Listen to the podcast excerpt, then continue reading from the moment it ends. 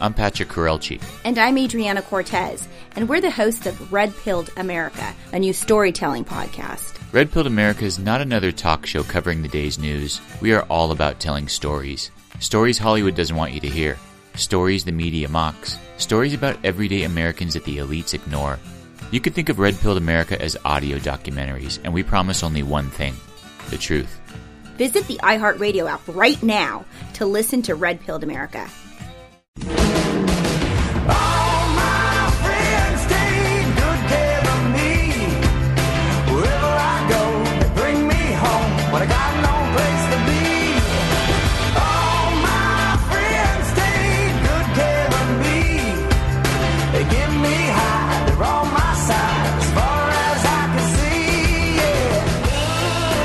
Shannon, KFI AM 640 on Monday, July 29th. We have a lot we're going to get to today. Let me set the table for us, though. First of all, Shannon's out today. Our friend Ally Johnson has come back to sit in with us for the next couple of days. Happy to be back. Uh, Wish glad- it was under more positive circumstances. Yeah, no kidding. I realize as we're putting the show together today, there's a bunch of downer stories. Um, we're going to start uh, as soon as they begin here this uh, news conference up in Gilroy uh, about the shooting at the Garlic Festival last night. We have learned a few more details about what happened at the Garlic Festival. We'll take that live when it happens. The uh, looks like there are people that are lined up and ready to go. Uh, when that comes, we'll definitely break in and bring it to you. A couple of other things uh, that we're going to talk about today include the uh, the president and his tweets. He lashed out at Elijah Cummings, a congressman from Maryland's 13th district, for the conditions in the district and uh, you, it's easy to trace where this came from. But there are a lot of times when you when you read the president's tweets first thing in the morning, if that's a regular thing, and you go, "Why?" Would... if it is, I feel sorry for you. well, you. I mean, a lot of people do that. So what should we? Oh no! If, you know, the alarm goes off. That's the first thing you see. Uh, I, there are times when you think, what prompted him to even write? Why was he thinking about that? Whatever it happens to be. And on Saturday, when he started writing about Elijah Cummings, it was a question of why, why is Elijah Cummings even on his radar? Well, we know, um, and I'll will play for you some of the things that led up to it. Elijah Cummings was in uh, was as chair of the oversight committee was talking with Kevin McAleenan, who heads up Immigration and Customs Enforcement about conditions at the border, and was very irate. Um, so we'll play that for you. And then there was a Fox News report Saturday morning, which is clearly r- right about the time that he started tweeting. So uh, all that stuff it makes makes perfect sense. We will have some fun. There's some fun things like that grasshopper infestation in Vegas as well. But let's go live to uh, to Gilroy. Looks like uh, they just taking the podium now to start talking about what happened. TLOW. I am a public information officer with the South Bay Incident Management Team, currently working on the garlic incident. Today we're here to talk with officials in the city of Gilroy regarding this event. First to speak will be Mayor Roland Velasco of the City of Gilroy.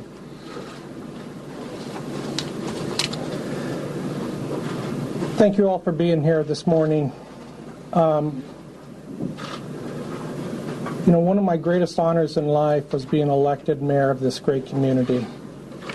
And um, and I could tell you that the people of Gilroy are strong we're resilient, and during the course of this uh, investigation, um, as law enforcement continues to research and investigate it, um, the Gilroy community will mourn, but we will get through it. On behalf of the of the community and the Gilroy City Council, I'm speaking to you today to provide a brief update on where we're at. Later on the agenda, you'll get additional information from our uh, public safety personnel. As you know, yesterday afternoon, the city of Gilroy endured a tragedy that a very long night, a very long night cannot erase. Mass gun violence is an epidemic in the United States, and yet one never imagined such a thing can happen here in our beautiful community. It's beyond sad when or to see wonderful and uh, charitable event like the Gilroy Garlic Festival that donates tens of thousands of dollars each year to local nonprofits. Um, to have an event like this happen. As I said before, we are resilient and we will get through this. This morning, our prayers are with the families of those injured and killed in the senseless shooting. We stand with you and we will be pro- providing whatever assistance we can in the days and weeks ahead. This morning, as we learn more about what occurred yesterday, I wish to commend the bravery of our law enforcement personnel who, in the middle of a chaotic situation, acted quickly and professionally to engage the shooter and to end the threat before more people could be injured or killed. And the chief will talk a little bit more about that. It takes remarkable bravery to run to a shooting when the natural reaction for all of us is to run away. We are so proud of our law enforcement who undoubtedly saved many lives by putting their own lives in danger. Now, I also want to mention our fantastic fire department. I happened to be in the triage area when the victims started to come in, and I could tell you that our fire personnel, paramedics, EMTs were there quickly triaging, prioritizing, stabilizing each of the patients, and then getting them ready to transport out. Today and over the next uh, few days, I, along with the Gilroy City Council, will be meeting and working with community leaders to assess the situation we now face in Gilroy in the wake of this shooting. We intend to come out of this horrible event in a stronger and obviously a closer community. Again, thank you for being here. Let me turn it back over. Thank you, Mr. Mayor. Next to speak will be Fire Chief Jeff Clet. Good morning, everybody. As the mayor said, first of all, I'd like to thank our firefighters for responding heroically to this event. This is something that we trained for. In fact, had a active shooter training with our colleagues in the police department about a year ago, and we're actually planning another one because of another unfortunate event just north of us in Morgan Hill, uh, also involving an active shooter. Luckily that we were at an event, so we had six total fire department personnel on scene when this shooting occurred, two on an engine in the park, two on bike teams, and two that were in an ambulance inside the park. So we were able to respond quickly to the situation when the shooting occurred. We had 12 EMS, public and private uh, personnel also on scene, an EMT contract, and a public ambulance company there as well. The initial dispatch occurred at 1742 hours. We sent four engines, and for note, we only have three engines in the city of Gilroy, so we sent all of our resources as well as our South County neighbors. Two additional battalion chiefs, and then requested 16 local mutual aid engines to respond down here as well. Our Gilroy uh, battalion chief assumed uh, command at 1745 hours, along with the first arriving fire engine that was dispatched from outside of the Garlic Festival event. We had a total of six ground ambulances and two uh, supervisors from the county. We had three air ambulances, and we did a total of 16. There were 16 total transports, 13 of which were done by the fire department uh, and the EMS agency. Three of those, again, were air ambulances, and eight ground ambulances.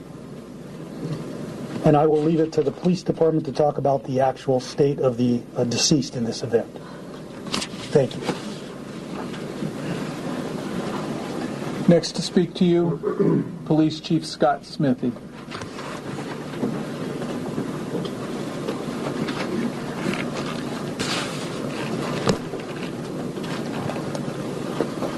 So I'll reiterate um, what I said at the press conference last night, and I've got a few additional details. And then we'll also be planning an additional update because uh, I plan on having more information uh, now that daylight's here and we're getting fresh resources in. Uh, so we'll try to put something together for you for later this afternoon.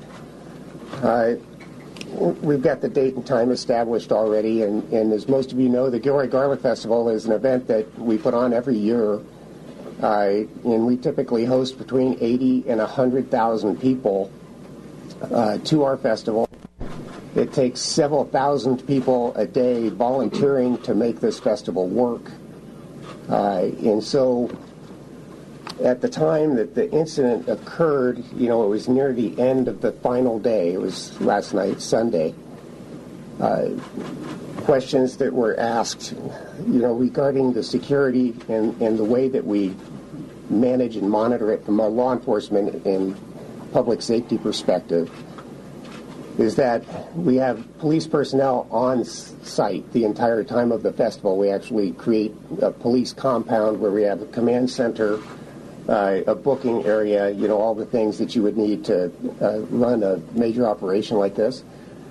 The officers are deployed throughout the park and they're assigned to different regions of the park, so they're spread out. We don't have officers all in one spot. Uh, when this call came in, the uh, shots being fired, uh, the closest team of officers responded immediately. Uh, they were there and engaging the suspect in less than a minute. Um, the suspect was armed with an assault type rifle, and he, as soon as he saw the officers, he engaged the officers and fired at the officers with that rifle. Uh, and I had three officers that engaged the suspect. Uh, and despite the fact that they were outgunned with their handguns against a rifle, uh, those three officers were able to fatally wound that suspect, and uh, the event ended very quickly. And of course, then we had the aftermath of dealing with the uh, victims and in the EMS side of things. We put out a call for help. We had over 20 agencies, um, federal, state, county, and local agencies uh, from all over that responded people down into our park uh, and it was just incredible to see the cooperation and how quickly they put this together and how quickly they were able to render aid to people. Um, I can't tell you how proud I am of the officers for being able to engage this guy as quickly as they did because we had thousands of people there in a very small area and you know it could have gone so much worse so so fast. And so I'm really proud that they got there as quickly as they did and that they were successful in, in taking the threat uh, out of the equation. We do have um, three people deceased, confirmed deceased. We have one who was a six year old, uh, six year old male victim. We also had a 13 year old female victim, and then we had uh, another male victim in his 20s.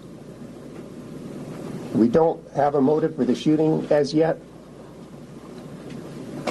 We did have reports of a potential second suspect. We don't have any confirmation that any second suspect did any shooting, um, but we certainly are investigating all leads to try to determine uh, who that potential second suspect is and what exactly that person's role was.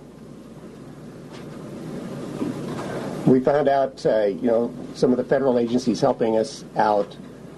We found out that the rifle that this suspect used was an SKS. It was a AK-47 type assault rifle. Uh, it was purchased legally in the state of Nevada on July the 9th of this year. And reports have been going out of potential suspect and I will confirm that the suspect is the person uh, that several news media have been inquiring about, Santino William Legan, who is 19 years old. Uh, and I say that name with some hesitation because I don't believe that somebody like this deserves the notoriety the recognition, but I also understand that you all, you know, want to have some confirmation of that.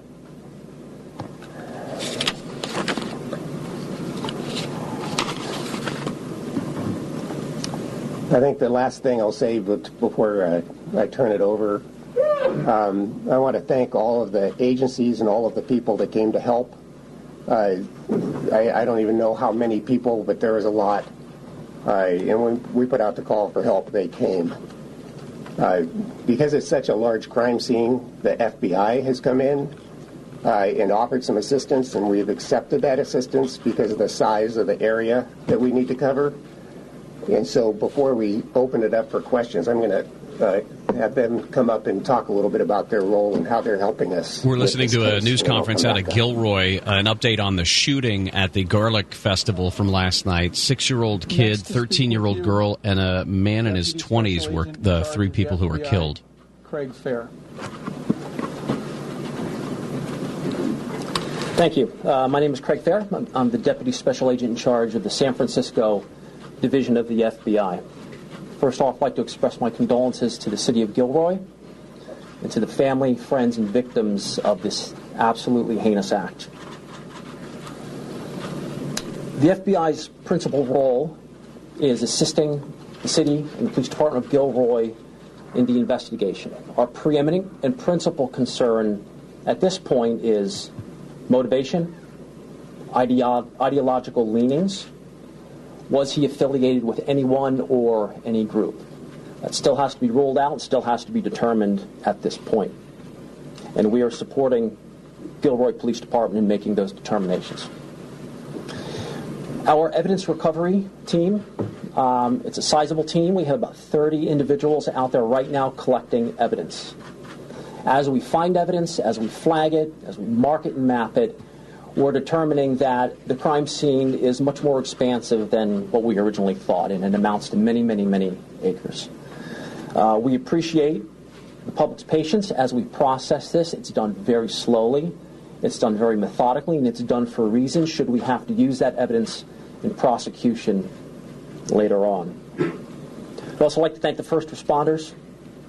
Um, as the mayor cited in their heroism, um, the FBI personnel who worked tirelessly throughout the evening and will do so for the next several days.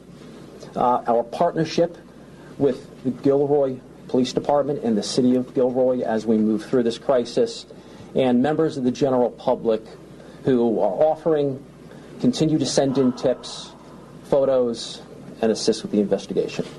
Thank you.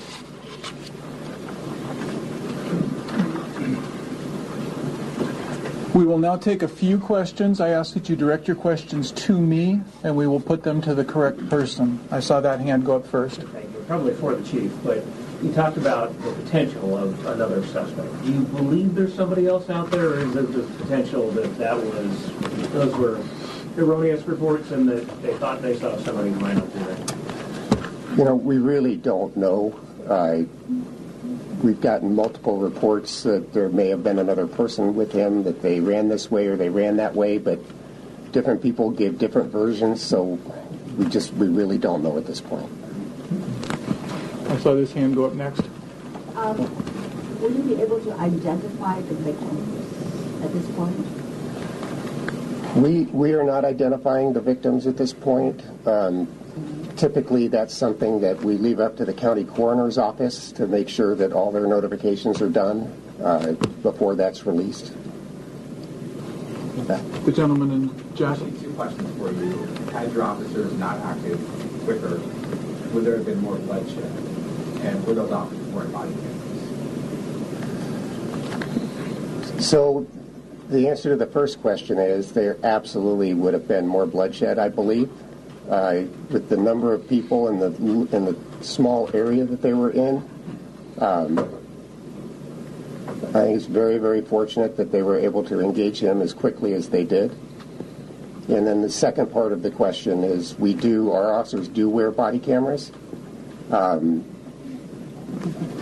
which who was at the moment that this happened and who's had them on or what I, I, don't have that information yet, but we will get that as we move forward in the investigation. Gentleman with the mustache. Chief, could you give us a rough idea, sort of a laundry list of the type of evidence you were trying to gather? Because I know you want to try to find out what the motivation was. What type of things are you and other law enforcement agencies trying to gather that help, help try to figure out what triggered all this? Well, there's a number of different aspects of an investigation like this, and we have partners from all different agencies. So, you know, whether it's information concerning the suspect, whether it's information concerning this potential second person, uh, there's a very, very large crime scene that needs to be processed uh, diligently. There's all kinds of background information uh, that we need to process. Um, it's going to be a very prolonged and complicated process for us. Can you give us, though, as a follow-up, can you give us some idea of things you're looking at? I'm guessing maybe computers, uh, the types of people you're talking to to try to learn more about them? Yeah, I, I am not comfortable at this point because I don't have enough of a detail of that level of briefing to comment on that. I may be able to do that later today. The gentleman with blue shirt under the TV set. Too early at this point. Have you spotted any red flags on the social media? Is there any indication that there are more students involved? Um, I am not ready to comment on that yet. I don't have that level of detail either. Are you familiar with him? And we were told he was from Gilroy. Did he have a record anything along those lines? And also, is he the one who purchased the gun legally from the back? As far as his local background, again, I'm not ready to comment on that. Uh, my understanding that he is the one that purchased the weapon in Nevada. Um, it's, we had seen that he had moved to Nevada. Can you confirm if he was uh, living in Nevada? Do you know what brought him there? And then how, how long had he been back in California before this incident happened? I don't have that information yet. I think he was living with family members, but he's from originally from Gilroy. I I don't yet know how long he was in Nevada or how long he'd been back. One last question. Many people have to rush away, obviously, from the fairground. What are you saying to people who are maybe wanting to return? And then second question is, since this is an ongoing investigation, how secure is the fairground in surrounding Chief, would you like to address that? Yeah, well, I would say that it's very secure. We have quite a large number of personnel out uh, establishing a perimeter around the area because we have to do the evidence processing. Uh, there are people that um, were at the festival that literally ran away and left their belongings, and we have vehicles and there's vendor tents and whatnot.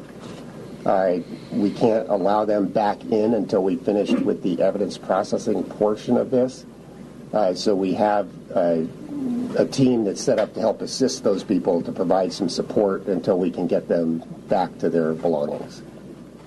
All right, you've been listening to this uh, news conference. That was uh, Gilroy Police Chief Scott Smithee handling most of those questions about the shooting last night at the Garlic Festival. Again, three people killed, and he identified them as a six year old boy, a 13 year old girl, and a guy in his 20s who, was, uh, who were all killed. And then the suspect in the shooting, he named him. We don't need to, but it was a 19 year old kid from Gilroy who I guess at some point had moved to Nevada, and he said that the gun that was uh, used was purchased in Nevada. We'll come back. We'll talk more about what it is that we learned from this news conference today. Uh, a little bit about some of the the details and some of the things they have not yet said, but the chief said they're going to have a news conference a little bit later today. All right, Gary and Shannon. Look, I don't mean to frustrate, but I always make the same mistakes. Yeah, always make the same mistakes, cause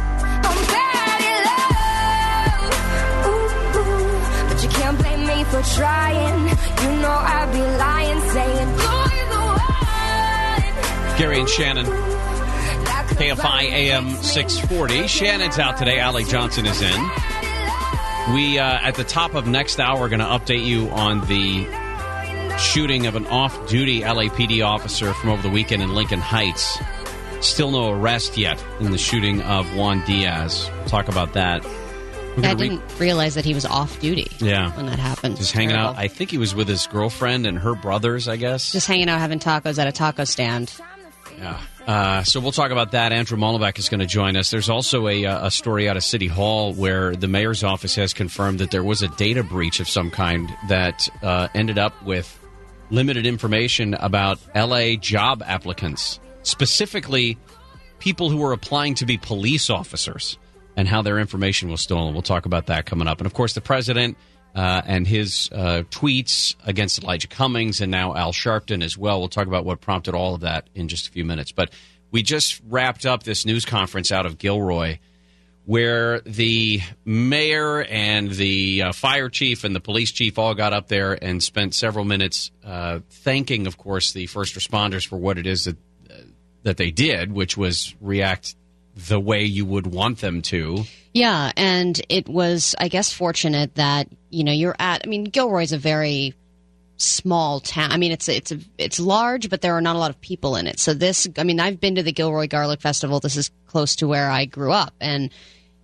having a, the, the Gilroy Garlic Festival is sort of like the Super Bowl for them. I mean, it's a huge, hmm. huge event, and so there were a lot of resources there already. It's very fortunate that they were able to react as quickly as they did. I mean, I didn't realize that within a minute they were already engaging with this guy and to think about what could have happened if that wasn't the case. Yeah, and if there's if there's thousands of people, I don't remember what the number was in terms of how many were there at the at the time. It was going to wrap up by six o'clock, I think, is what they were saying. So, for the most part, it was probably dwindling. They weren't at their peak in terms of the number of people that were on the grounds there, but the idea that you would have thousands of people there, probably dozens of, if not a couple dozen, maybe uh, police officers and security, they were all over the place. And the, the, they didn't mention this in the news conference, but there are a couple of different places reporting that this guy was able to get into the grounds with the gun because he went through, you know, uh, it, through the a creek that was nearby and cut his way through a fence and just sort of appeared as opposed to going through the metal detectors in the first place and, and hiding his gun. There's no way he would have been able to get in. Right, and I, I didn't realize that it was such a, a a procedure to get into the garlic festival. I knew there were security checkpoints, but I didn't realize there were metal detectors. Well, when's the last time that was the thing? Because I I was there, but I was there years ago. I was trying to remember. It was it was before I got married, and I've been married for 21 years. So 23, 25 years ago, something. Which this this that world 25 years ago is nothing like it is today. Garlic ice cream was probably just coming out when you went. Oh, my wife it was so hot that day that we went. she tried garlic ice cream to cool down. It was uh, the car smelled funny on the way home. Right. Uh, but but the it's the, worth it though. Uh, the idea that there were three people killed, there could have been a whole lot more, which is an amazing number. I mean, three sucks. Sucks that it was a six-year-old boy, thirteen-year-old girl, and a man in his twenties. But think about it: if if the officers had not responded within the minute that they did, this could have been much worse. The the chief said something that I, that struck me as not entirely true. He said that they were outgunned by this guy. Now, oh, that it was three to one, right? It was three to one. The guy's weapon, if it was an AK forty seven varietal, uh, yeah, I mean, you could argue that he has a larger caliber bullets coming out of there at a higher velocity, but he's a nineteen year old kid who's whose experience probably doesn't extend much outside of Fortnite or you know, you know, Medal of Honor, whatever game he's playing. Right, and it seems that he was firing randomly and aimlessly at people. And in these situations, like, I mean, when the fire chief said, we had active shooter training and we're planning another one, people right. are getting more, uh, they're getting more uh, training with these scenarios because they're unfortunately happening more and happening more often. So, yes, it would be three against one and maybe they only had handguns and he had an assault rifle, but they also have the training. They also have the tactics and the training and they know what to do. Uh, and they're not shying away from it.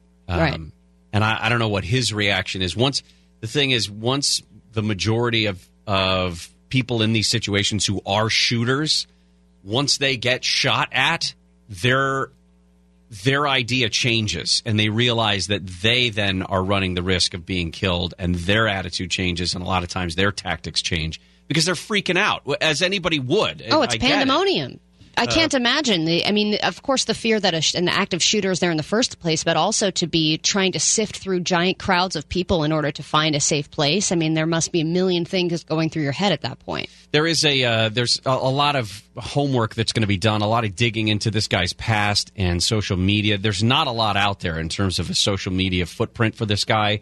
He did have an Instagram account, but it had like three posts on it. Um, there was some reference to a book written in 1890 called "Might Is Right" by Ragnar Redbeard, which is a fake name, and nobody really knows who who wrote this thing. But it was all about survival of the fittest. Some people have said that it's a white supremacist screed, etc. Just just a just a side note to all of this: if you have to use an AK forty seven to prove your might, you're not doing it right. Exactly. Yeah. And, you know, I know that they are trying to find a motive behind all of this and they're trying to see if there are connections to those lar- larger groups, like, or a connection to white supremacy, uh, things like that. But I, it seems that there was a witness that heard somebody shouting, Why are you doing this? And the person responded, Because I'm really angry. So it also could be completely personal. Just a personal, you know, emotional problem. I mean, this guy obviously had it seems like he came from a notable family in Gilroy as well, and that his siblings were prominent in the community. And and his father and his grandfather. That's the thing that I think is going to be what we find out in the next few hours. Right. Is one now that his name is out there, people in the community are going to go, "Oh yeah, I remember that. I remember that guy from. High. He's only 19, so he just graduated from Gilroy High School recently." So there are going to be people who's who recognize him, and we're going. Unfortunately, we're going to get some of the same messages that we see all the time. Oh yeah, he always was a freak. He always loved He was a guns. or loner. He always a loner. Always was angry about something. there were warning signs, and then you go over what the warning signs were and how this could have been prevented. How was he able to buy an assault rifle? All of those things. All right. Um, the chief, uh, the police chief there did say they are going to hold a news conference a little bit later in the day as well. So uh, we'll probably carry that when we get into that. When we come back, the other big story over the weekend that has continued into today is the president tweeting once again. We'll explain this whole process of how he came up with Elijah Cummings as his latest target. Gary and Shannon will continue. Ally Johnson sitting in for Shannon today.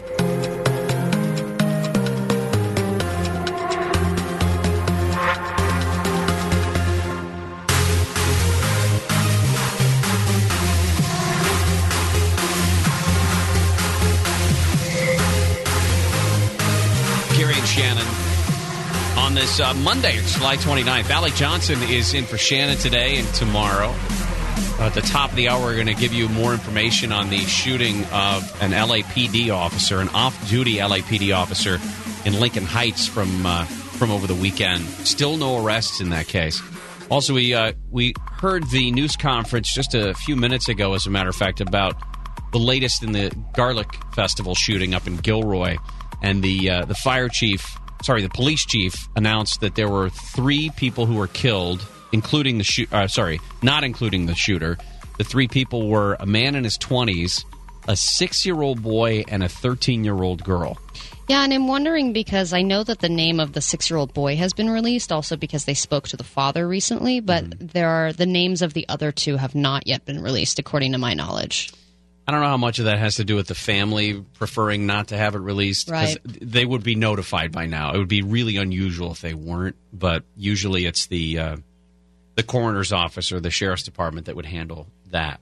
The other big story of the weekend was the series of tweets that the president put out going after Elijah Cummings. And when I saw those on Saturday morning, like I said, you know, they add sugar to my corn pops. That's that's how I start my day. Um, Some really sour sugar. I think that sugar's expired. too much. There's ants in it. It's weird. um, it's uh, the question was where did this come? Why did Elijah Cummings all of a sudden come up? Now uh, he's a very prominent congressman. I think he's in his like 13th term in con. No, He's been there a long time. been there 20 years, 23 years, I think. So it's um, it's not like he's an unknown, and the president would clearly know who he is because he is an outspoken member of Congress who is a high-ranking and I think chairman of the Oversight Committee, Right. which has been one of the committees that's been going after the president uh, pretty mercilessly. Uh, but So he would theoretically have a bone to pick with him just based on that. he would. but it didn't make sense. There was nothing that rose to the level of, uh, gosh, I didn't, I don't feel like Elijah Cummings punched at the president and he had to punch back. But it seems that he does these things to stoke a fire.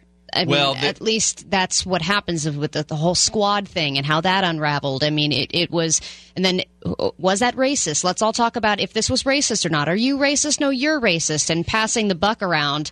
And, then, that ain't- and by the way, calling somebody racist used to end the conversation because there was no there was no comeback for that. There was no well, no, I'm you, you're the I'm not the you're the one. No, you're a racist. well, okay, so I traced this thing back.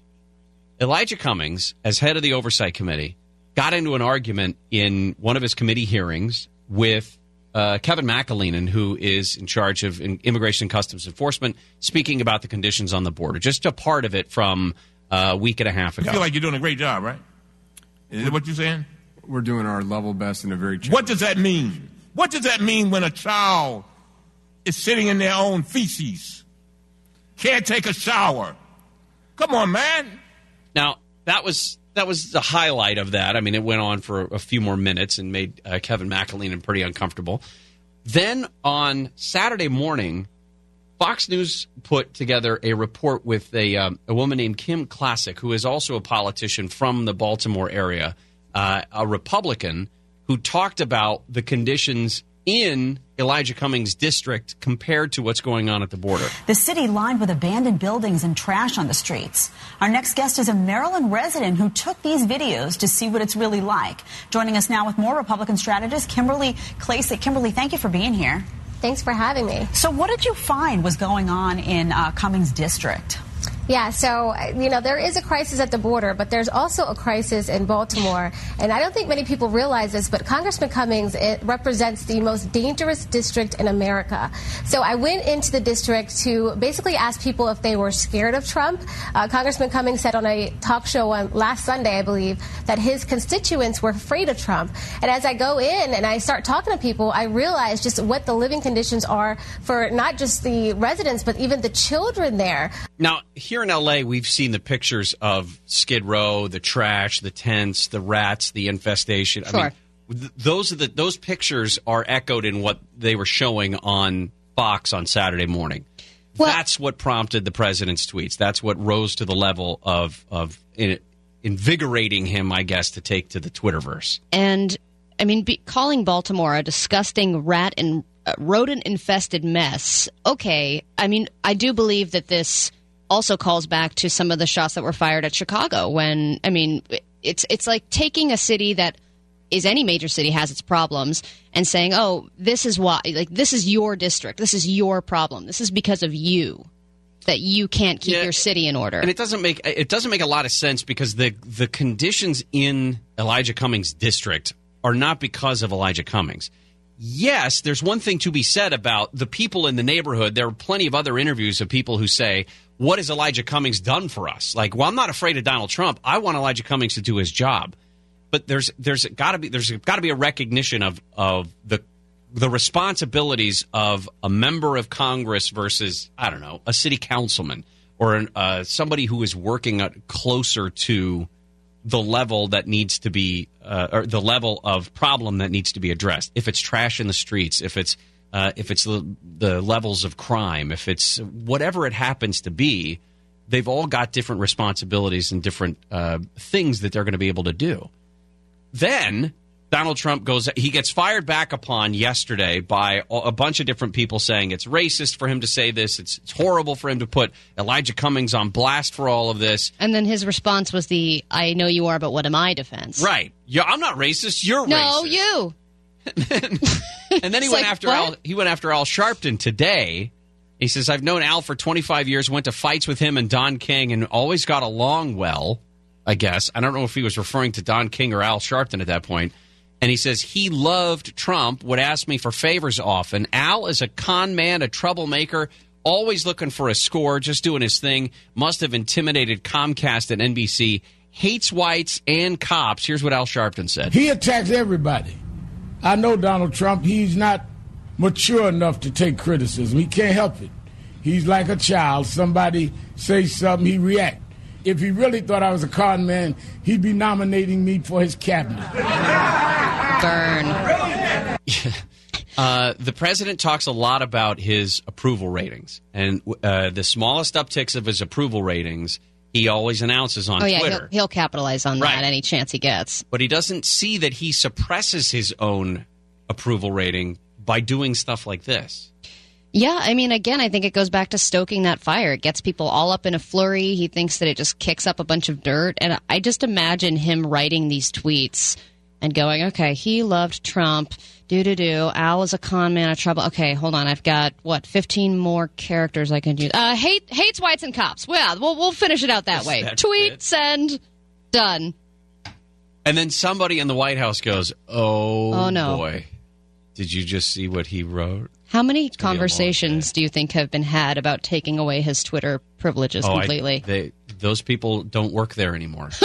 if those conversations ever took, yes, they they were weeded out. Uh, all right, another uh, bad story out of L.A. It turns out an uh, off-duty LAPD officer was shot and killed over the weekend. Apparently, just uh, confronting some people who wanted to spray paint their gang sign uh, near a taco stand. We'll talk about that when we come back. Ally Johnson's in for Shannon today on the Gary and Shannon Show. Well,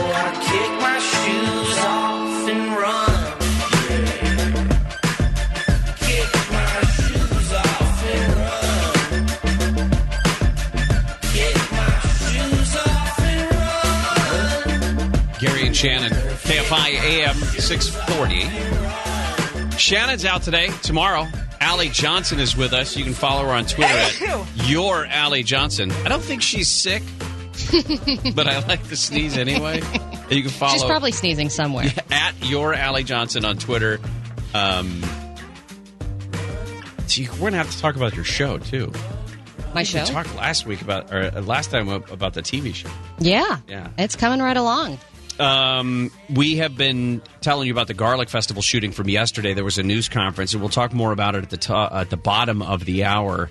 Uh, but one of the th- things I wanted to talk about is why why is it okay all of a sudden to interview kids about seeing a mass shooting? That was one of my first thoughts too, because I was looking, you know, like you do, you see these notifications and then you try and get more information and you see witness accounts and things like that. And to have this seven year old being interviewed about a shooting that took place the day before, I mean, this is obviously a an event for that's geared towards families. There's a lot of kids around. I mean, kids were two two out of the three uh, deceased victims, and then to go to a seven year old and say, oh, "Oh, hi, I know that you've just experienced this horribly traumatic event that's going to change your entire perception of your reality. Uh, will you just tell us exactly what you were feeling when you heard these shots? So, what exactly happened?" I want to add a couple of years to your therapy bills, if that's okay. Yeah.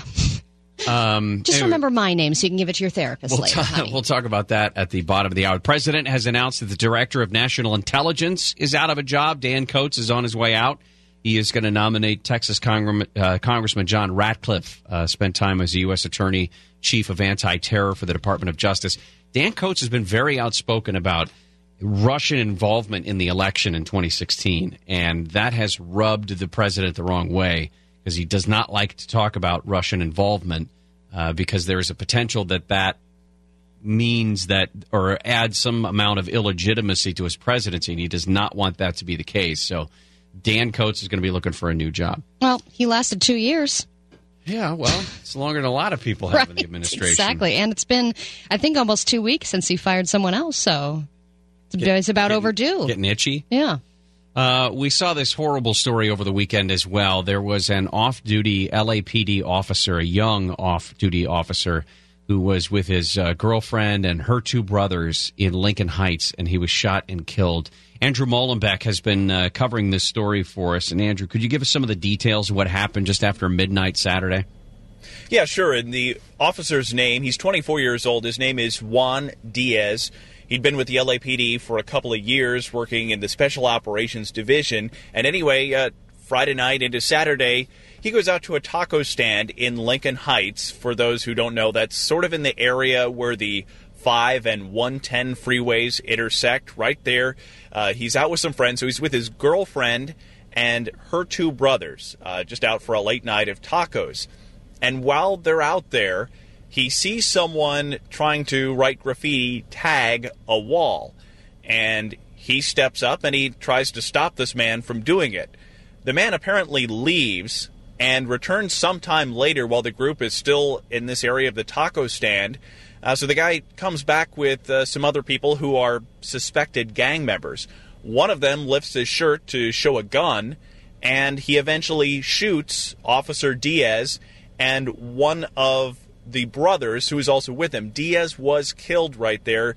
The brother of his girlfriend did survive, but uh, was all.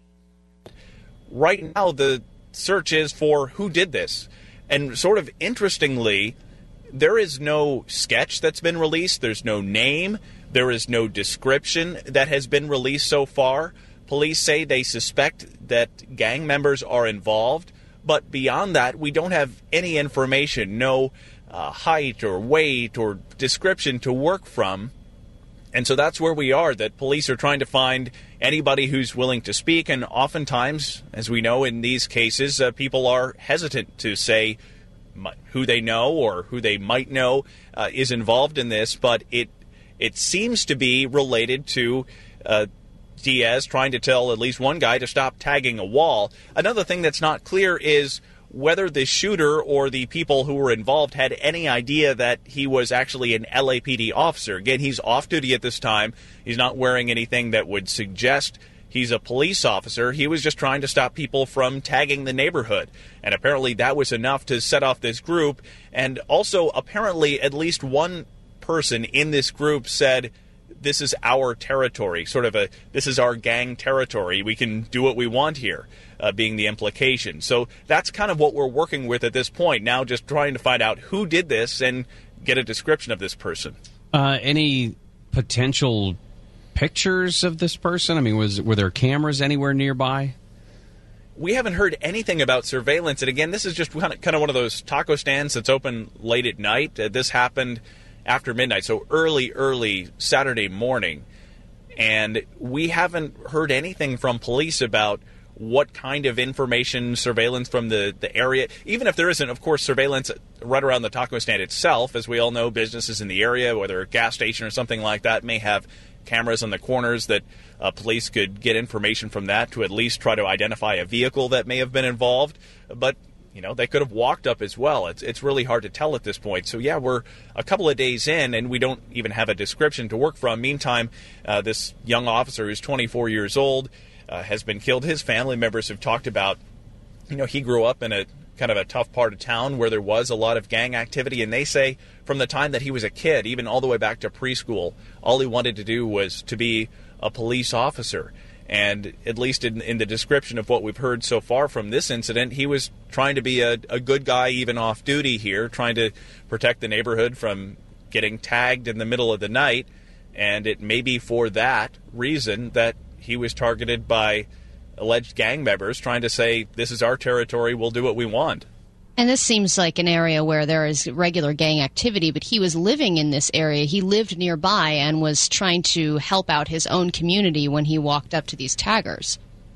And that's one of the things that police officers have said about him that he grew up in the area surrounded by gang members and he chose to avoid that his entire life and in fact wanted to be a law enforcement officer to kind of counter all that that he never got involved i'm sure the opportunities presented themselves from the description of LAPD officers saying that yet they were all around him but he never joined them and he wanted to be an officer and that it is gang members that are in the area that allegedly killed him and again this is all over painting graffiti on a wall An odd bit of timing here. The the police chief happens to be out of the country. Is he back? Did he come back for this at all?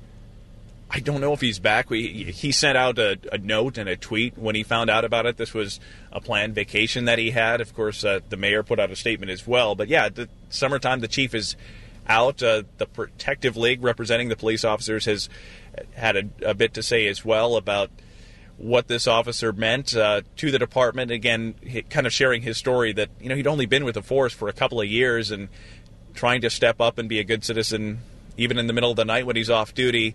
And and this is what happens. Again, 24 had only been with the LAPD for a couple of years. Andrew, thank you. Appreciate it.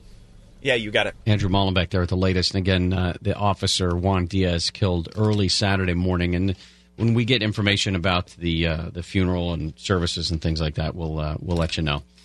When we come back, though, there is a, a data breach from City Hall. The mayor has uh, admitted that, in fact, there was a bunch of information stolen about LAPD officers. We'll talk about that when we come back.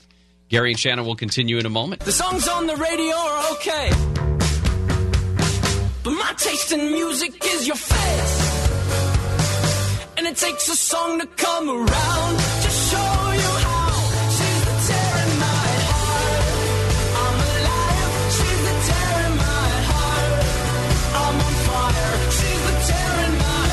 Gary and Shannon. Ally Johnson's in for uh, for Shannon today. We've been talking about many things. The president's tweets about Elijah Cummings in Baltimore. Michael Steele, who was a former lieutenant governor for Maryland, was also um, chair of the Republican National Committee. Has uh, has said, listen, whatever the president's going to say is not going to stick to the people of Baltimore. It doesn't really affect them, but extended an invitation for the president to meet him and Come on walk, over. walk the streets of Baltimore. And what I mean, if we're if we're taking jabs at cities for being infested with rodents, aren't all major cities infested with rodents? Yeah, everybody's got everybody's got bad parts of New town. York covered in rodents, Burbank has a horrible problem. right? And then Vegas has grasshoppers. Oh my everywhere. gosh, we'll talk about that story as well later this hour. The, did you see the pictures of the the Yes, they're, they're horrifying because it goes eventually when there's this, an insect. I mean, seeing those headlines that are like spiders are covering this one town in Australia, you're like, well, that's horrifying. That's nightmare news. But that's also Australia. Right, but you expect so it from far away, Australia. You don't expect it in Vegas, and you don't expect it to be grasshoppers. And then to, to have so much of one thing that you normally aren't that afraid of, but in, in that mass amount of numbers, it is terrifying. Like any insect would be terrifying. Or frogs too. Yeah. fro- I mean, think about frogs when you have to drive. Never mind. uh, the uh, the mayor's office, LA City Mayor's office, has announced that there was a data breach that involved some information contained within the personnel department's candidate applicant program. Uh, they said information of about 2,500 LAPD officers. By the way, I'm doing the. That's a quarter of the department. yeah, that didn't seem like a high number to me. Um, approximately 17,500 officer applicants, and all of that information was stolen in a uh, in a data held by the city's personnel department. Now, they did notify everybody over the weekend. An email message went out said the department learned of this data breach. Some of your information, the compromised data would include officers' names, their date of birth, part of their employee serial number, uh, the email address, and the password they set up when they applied for the job, according to the message, and additional personal information may have been compromised. I think that when you can see somebody's password, that's really a glimpse into their personal life. You can tell a lot about a person just based on their password. What words they use. Yeah, if somebody's applying to be a police officer and their password is doobiebro24, Yeah. you learn a lot about that person Probably through that have- process. wouldn't- shouldn't have passed the psych evaluation at that point. right. Or to see why some of these people were not accepted. Well, and that unfortunately, that password could also give whoever it was that stole it, depending on how much homework they want to do, probably more information for someone to fill out. You sort of fill out the details of, of each of these officers. The, the the officers have been told if they did get this email, they've been told to monitor their personal financial accounts, get copies of credit reports, file complaints with the Federal Trade Commission as well. The city at this point has not said how how this happened. Uh, and they have not yet said that if they were going to provide credit monitoring services, uh, free services to these uh, to these officers, so that they can keep an eye on this. Even though it was their fault, it was the city's fault that this happened. But I wonder what the, this hacker or whoever did this is l- trying to get out of this. What are they trying to expose through doing something like this? Well, the the good news is, I would say immediately, the good news is this wasn't personal information like home addresses of these people. But but again, But if you have a lot a of password personal to email, right. you could potentially get that stuff, and that's the scarier part of it. But you'd have to, you would have to put a little bit of legwork in to get dig that, kind- deep, yeah, right. to do the homework to get the information out of there. So thankful. I mean, you think about it. At least it's just financial information, as weird as that sounds. Even though I know that that can be a nightmare as well. But I mean, if you are, I mean, I know when my stepbrother went through the process of trying to become a police officer, there was a very hefty background check. There was a lot of personal information that I, I did an interview with them. A lot of our family members did, and there's they uncover a lot of personal things about your past and your present. So all of that goes into some kind of a file. So if you have access to email address, password, and all this stuff, you, like you said, if you do dig deep da- down, you can find a lot about one person based on that. Yeah. Uh, uh, the city's got to step up here and they got to make sure that that stuff, they got to make sure it doesn't happen again, but they've also got to make sure that these officers are uh, taken care of. Uh, coming back, we're going to give you an update on the uh, Gilroy Garlic Festival and more along these lines. What is going through the mind of a reporter who is speaking to a seven year old who just witnessed a shooting? And second, what do you say to the father who just lost their six year old boy in that shooting? When you go up to them in the hospital parking lot. just an odd set of circumstances that I think reporters, newsrooms, they need to be a little bit more responsible here. All right, Ally Johnson sitting in for Shannon. Gary and Shannon will continue in just a moment. Home, where families connect and memories are made. Find your new home with PenFed, a mortgage partner who brings confidence and value to your home buying experience. They offer low rates and no lender fees and can even help you find a real estate agent through their trusted partners. Let PenFed bring you home. Visit penfed.org slash home or call 1-800-970-7766. To receive any advertised product, you must become a member of PenFed, insured by NCUA, Equal Housing Lender.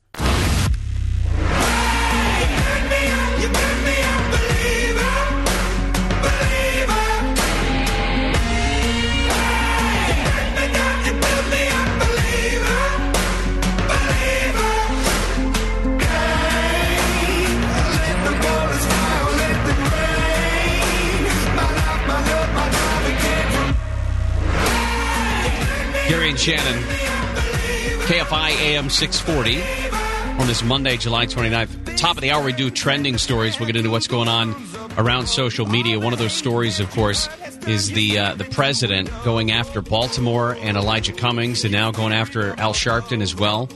We'll talk about that in uh, in trending and also in Swamp Watch. Also, the uh, LAPD officer, the off duty LAPD officer who was uh, shot and killed early Saturday morning. He was at a taco stand with his girlfriend and her brothers when he tried to prevent a couple people, told a couple people to stop spray painting. They claimed that they were members of the Avenues gang and uh, ended up shooting the officer and uh, his girlfriend's brother. The officer was killed. The brother is in the hospital. Um, the story out of Gilroy from last night. We started the show with an update out of Gilroy from the uh, news conference that explained that there were three people who were killed a six year old boy, a 13 year old girl, and a man in his 20s were the three people who were killed. The 19 year old shooter was taken down by police pretty quickly. But And- they do think that there might be somebody else involved, which baffles me because it doesn't. I mean, it. He they weren't very specific in the press conference as to how they got information that they thought somebody else might be involved. But it seems like just a precaution that they're investigating as much as possible to see if that's And I, I think, I think my gut reaction to that is we've seen that before in mass shooting situations like this, where you have hundreds of people running in a hundred different directions, and then the police start shooting as well. That people start to, they can't keep in mind where they are and who's shooting, and ain't nobody going to turn around to look and go, "Wait, did I get that right? Was there two? Or ju- they're just going to take off." right. Um, so I, don't think there's a second person, but but p- police have to make sure that there's not a second person out there. And the area around the Garlic Festival itself is pretty rural. I mean, we're talking Oh, about yeah. there's some It's some farmland. deep woodsy areas that somebody could potentially you know hide in. And that that's how the guy got in in the first place. Was he made his way through a creek, cut into a fence, and came through that way. He was able to hide that much, so, So- there is a potential that there could, could be somebody else out there. Right. I mean, but it does make me think that it was relatively planned if he was casing out the area and finding out how he could get into the festival by cutting through this fence. There's and also one of his Instagram posts was a picture from the Garlic Festival.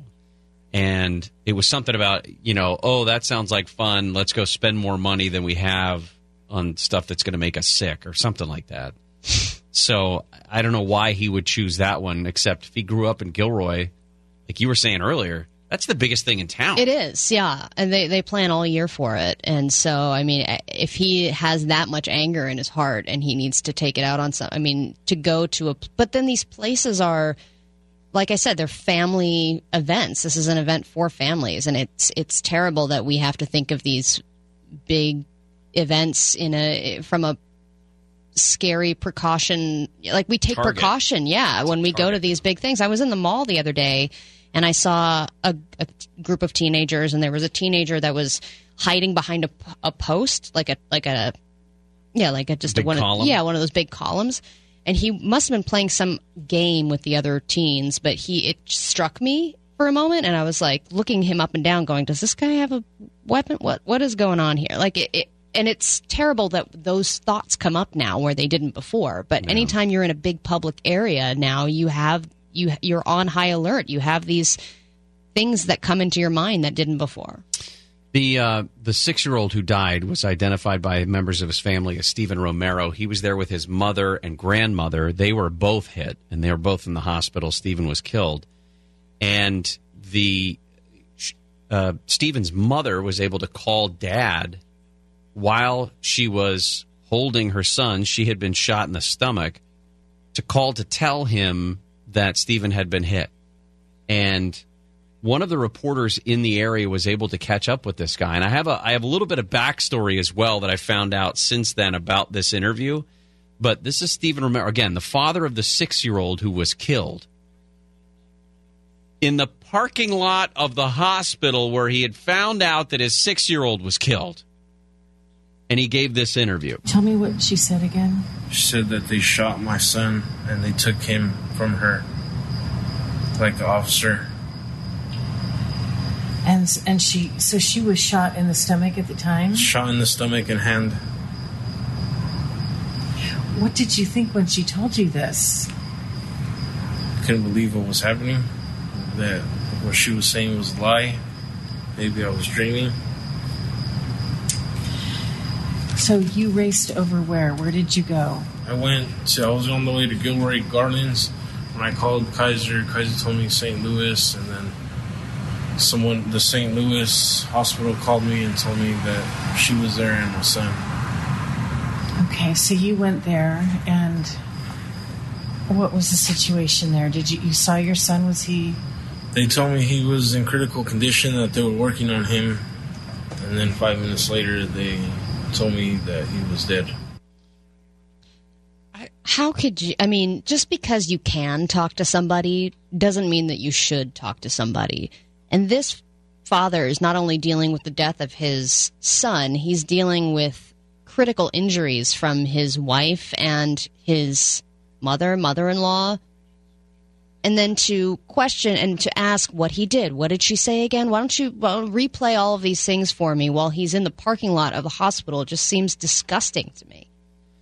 Now, the uh, I guess the photographer who was doing this with the reporter there in the parking lot posted something on uh, Facebook that explained we approached it very carefully.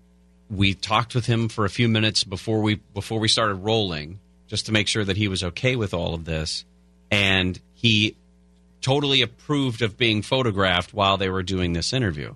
Yeah, but he's not That- in a state of mind to Well, be able to say- answer those qu- questions. But to your point, that's not the. I mean, uh, how do you weigh being on this side of it, not on the reporter role anymore? It's. I- just I would not feel comfortable interviewing that guy, especially if you if you know she knew the answers to all of those questions before she asked them. Because if in fact she had spoken to him for a few minutes beforehand, she knows that's the guy who lost the six year old. I'm going to ask him about the moment the doctor told him that his kid died. I'm going to just confirm all of these details verbally with him so that I have something that others don't. The other thing about it, as compelling as it is that he was the man who lost a six year old, the interview itself isn't very compelling because he's in shock. He's incapable of crying, it sounds like. He's incapable of losing his he's he's barely I mean, we're talking lizard brain keeping him going right now. He has zero ability to understand the scope of how his life has been changed. and that you would then interview a guy in the in that moment. I just I disagree with one. and then have the audio of hi and his reaction and that interview being broadcast everywhere nationally and to have your first reactions of this tragedy that happened in your personal life uh, strewn about the entire nation for everyone to listen to and comment on and react to and potentially even judge is i mean it's not fair it's not fair to a person just because they say yes does not mean that you should do that CNN also did something where they talked with a seven year old who was there at the time. Um, and they put a video up, and they've been playing this thing over and over again, de- detailing what the seven year old saw and witnessed while he was going through all of this. And, ha- okay, if there's a few people I hold responsible for this, this kid never should have been on TV and never should have been asked if he wanted to talk about this. That you're a TV reporter, you're not a therapist, and that's what that kid needs. Doesn't need you. Were there any other adults around? Like, was there anybody else around that we could have gone to before we went to, oh, you know what? This is definitely the person we should be talking to about what happened. Hello, little seven year old. Yeah. What's your name? Hey, buddy. Where are your parents? Nope, none of that. Just let's talk to you. I mean, what? Where were his parents? Well, you've got a news director who can pull the plug on that and never allow that footage to be shown. You've got a reporter who should have had better responsibility and not spoken. You have a photographer usually who's there and said, "You know what? I don't think This this, is good gross." idea." And you've got the kid's parents or somebody or anybody who's like, "Are you guys serious? Really? You guys are going to do this now in front of in this is not the right time or the right place." And and there's an if you're in that moment and you don't have somebody advocating on your behalf, like if, if you if something happened to uh, a I don't know a niece or nephew of mine, I would in, I would immediately tell brother, sister, brother in law, whatever, do not Engage, right? say anything to anyone other than the police. do not talk to reporters. Don't just don't do it. It doesn't serve you in any way. Well, and I think that some media outlets have changed the way that they cover some of these shootings because it used to be who is the shooter? Who what is everything about them? Why, why did they do this? Where did they and uh, to see even in the press conference the I believe the police chief saying I don't really even want to talk about this guy or discuss Right. him and I think that more media outlets are getting on board with that to say we're not going to do a whole spread about this person because we don't want to give them the the attention and we're going to talk about the victims and I think that maybe it will start heading in a better direction. And I think that some of these outlets should be held accountable for the way that they cover these these horrible things because it's I mean of course it's one thing to keep people updated but it's about how you're keeping people updated and respecting the people that have gone through these tragedies which will uh, absolutely need a ton of therapy and they're going to have PTSD there's going to be all this stuff and to have these first moments right afterwards be hey we're going to have cameras in your face we're going to have microphones in your face it's that that intensifies the trauma Yeah, it doesn't. it- yeah, and there's got to be some responsibility in newsrooms around the country. All right, coming back, uh, the craziest, uh, most biblical. Uh, the rapture is here the rapture is here, and it's going to start in Vegas. Uh, I guess that makes sense we'll we'll talk about that when we come back. Gary and Shannon will continue. Ally's in for Shannon today.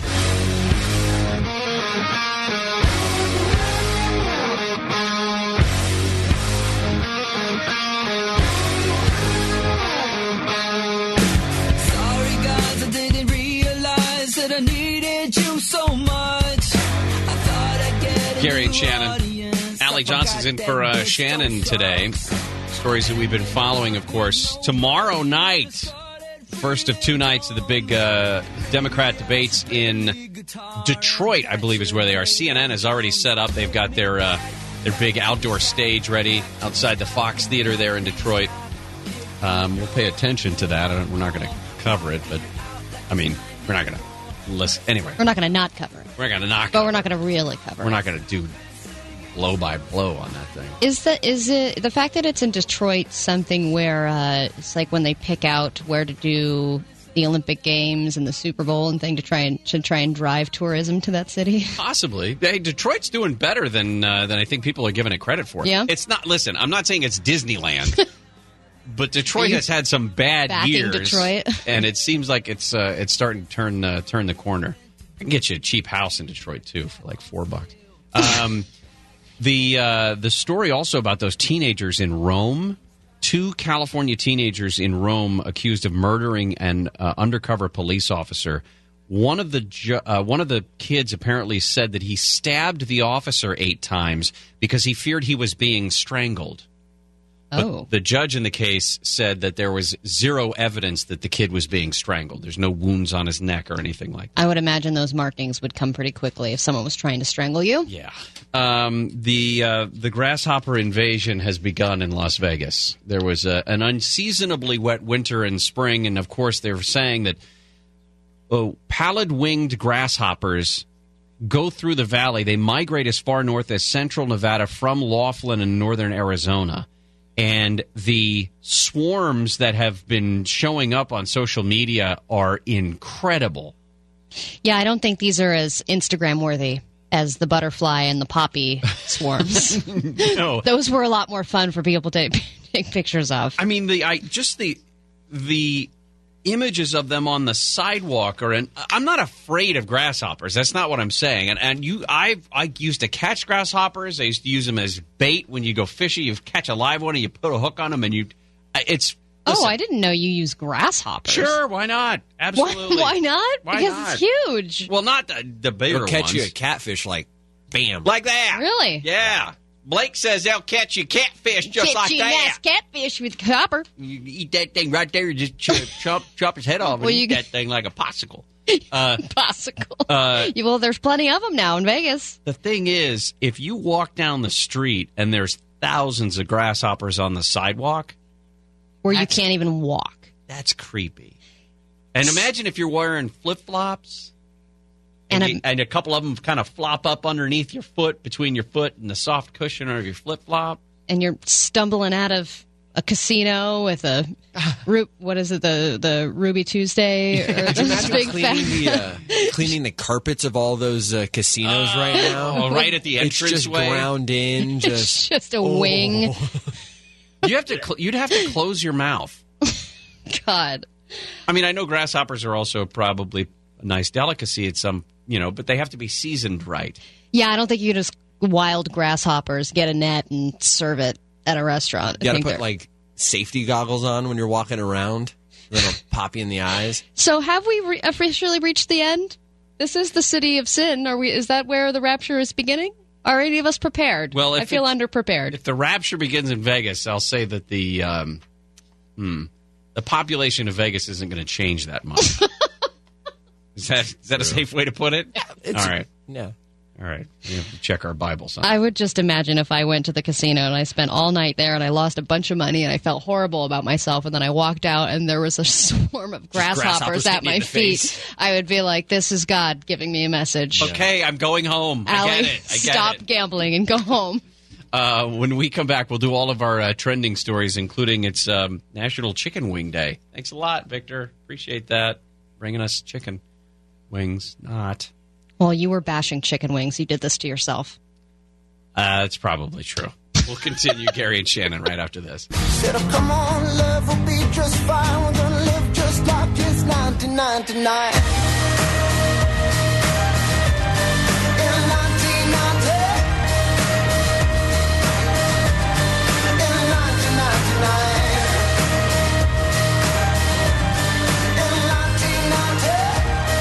Gary and Shannon, KFI AM 640. In for Shannon today. Ally Johnson is here. Be here today and tomorrow. Shannon back on Wednesday. I just had that odd moment in the uh, in the break room back there where someone else's food was in the microwave. Oh, it's cooked, terrible. Done. Like it's ding, it's already done. And they left it in there, didn't they? They left it in there, and I don't know how long to wait before I pull it out and then put mine in, because then that's rude. And also, you don't- you're on a time constraint. You only have a that's, few minutes. That's the difference. Any other workplace where you don't have a deadline every five minutes, you probably just let it sit. You go, hey, uh, hey, Bob, you know whose food this is? But since I had to be back here at a certain time, I just threw it in the garbage and put mine in there. I took it with me. I ate it too. Yeah. So if you want to buy it, I don't know whose it is, but it's pretty good. See, my move would be to take it out, put mine in. Then once mine is completed, I would put theirs back in the microwave. I didn't even bother putting it back in the microwave. I just left it on the counter. It's just sitting there getting cold. Well, it would have been getting cold in the microwave too. Oh, Just- that poor hot pocket. I'm just Yeah. assuming that's what it was. someone's hot pocket is cold. Hey, what else is going on? Time for What's Happening.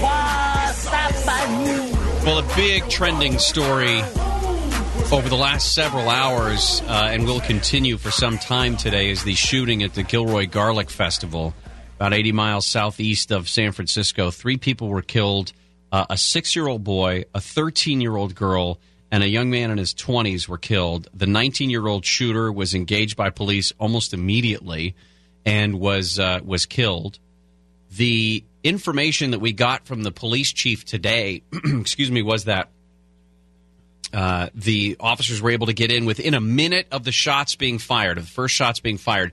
The officers who were there running security for the festival uh, pulled their guns and were able to take this guy down. So it could have been, as horrible as three deaths are, including two children, it could have been worse. Yeah, and I think that it's really. uh, I mean, they've also been raiding his home, or at least where he was staying. I know a SWAT team was there, and they found some evidence. I think they even found some ammo and whatnot. So, I think they're going to be doing a heavy, heavy investigation, figuring out who this guy was, if there was any evidence online, things like that. Because sometimes you find that they are part of groups and chat rooms and things like that, and you eventually figure out that they were part of a larger group, or there was some kind of a fuel online. Uh, Boeing is trending today as well. The CEO of Ryanair has sounded off on Boeing. It's been several months now that Boeing 737 Maxes have been parked out in the desert, well, if you're Southwest and other places around the world, and not flying. Boeing halted deliveries of their planes in March after the 737 MAX crashes, the two crashes within a few months of each other, within five months of each other. Ryanair executives uh, expected 58 of the planes next summer. That has been pushed back, obviously. And Ry- uh, Michael O'Leary, the CEO of Ryanair, says it it may well move to 20. It could move to 10, and it could well move to zero if Boeing doesn't get their S together pretty quickly with the regulator. the airline wars. Shots fired. It's crazy. I think that, I mean, I don't know about you, but with the Boeing MAX 737, if it ever did get back in the air, I would not want to go on that plane.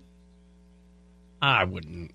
I I don't think I would know or care if uh, if it's seven thirty seven something something something. I mean, I I guess I wouldn't. I don't. I wouldn't pay attention because I wouldn't want to pay attention. How's that? Okay. But wouldn't- if I was I don't want to know. sitting in my seat and they said, Welcome aboard this Boeing MAX 737, and you go, What is that? What? That sounds familiar. Were those the ones that got wonder- grounded and recalled because a bunch of them crashed? I wonder if they changed the name. Oh, I mean, there if you they go. did that, maybe that would be enough to throw people off because we're big dumb animals when it comes down to it, and easily distracted. The super safe brand new Boeing 738. Max Safe, that's what they Max call it. Uh, Brazil prison riot is trending. That's not a band from the 80s. It is a Brazil prison riot. 52 people were killed in a prison riot in Brazil. Now that that is an Altamira aggressive. jail. I mean, you hear about some prison prison riots, like one per, you know, several people get injured, maybe one person dead. Yeah. This is uh, this has got to be one of the worst in the history in Right. history. 52 people. Uh, 16 of those 52 people were decapitated, and part of the prison was set on fire. I, I said this earlier. I stand by this. ASAP Rocky's lucky he's in jail in Sweden and not some other country. It's probably so nice at the Swedish jail. All the milk you could drink. You want some more milk? You're the only one here. Uh, in Arkansas, first of all, I didn't know this guy would ever get out of jail, but a kid who was 11 years old when he and a friend gunned down a teacher and four students at a middle school in Arkansas has been killed in a car crash. 33 year old Andrew Golden changed his name to Drew Grant, was living in Missouri. Um, there was another driver that actually hit him head on, Highway 167 near Cave City, 100 miles north of Little Rock. This was uh, Andrew Golden and Mitchell Johnson was 13 at the time. Set off a fire alarm at West Side Middle School near Jonesboro, Arkansas in 1998, and then shot at people as they were leaving the building. remember covering that story as a reporter, one of the early stories. Not there, but I remember talking about it. Oh, yeah. And then you think about when the person just decides to change their name and you don't really know who's lived. I mean, could be a neighbor of yours and you have no idea what their history is. Why are you trying to scare me? I'm not. Jeez. I'm just saying when someone changes their name, They can throw you off. Yeah, you you're off just like, wait a minute, That's what I'm hold on, you. this was who now? Change the name of the Boeing 737 Maxes. People don't know what they're getting into. Right. Uh, oh, I was waiting for Lori Loughlin's daughters to break their silence, said no one. but it turned out that Lori Loughlin's uh, celebrated her 55th birthday, probably one of her last outside of a federal prison. Uh, and she'd been keeping a low profile, but Bella Giannulli broke her social media silence to wish her mom a happy birthday. By the way, is there a, there's got to be an ingrained belief now in people of a certain age that if it doesn't happen on social media, it doesn't happen. Exactly. Yeah. And that's how people live their lives. That's how they they view the world as I must document it as I'm living it. I I fell for this last week, and I I just realized this now. I just fell for this. I told my sister happy birthday on Facebook. Right? She she read it. I know she got it. Did you write out the full happy birthday or did I you did the whole HBD? thing. No, I did the whole thing. Good for Uh, you. And it was like, hey, it's from your favorite brother. I'm her only brother, but it's yeah, happy birthday. That's hilarious. Do you have her phone number? See, that's what I'm getting at, Blake. I should have just called her, Yeah. but for some reason it was the easy way out, and that way I get social credit for it, right? I get so I get credit from other family members who are like, "Oh, he's a nice brother. He remembered her birthday." Right. Or Which you- is weird because they think you love her for writing that, but you would show much more love if you just called her. But you might get other sh- mm-hmm. shamed by other family members going, "Why is her brother putting this on Facebook? Why Right. wouldn't he be Why calling didn't he her?" call her? Yeah. So the, I fall for this around Mother's Day and Father's Day because I posted something for my dad. Oh, he's my dad. I love him. Blah blah blah. And I'm like, my dad isn't on It's not- Instagram. it's not very poetic. My dad.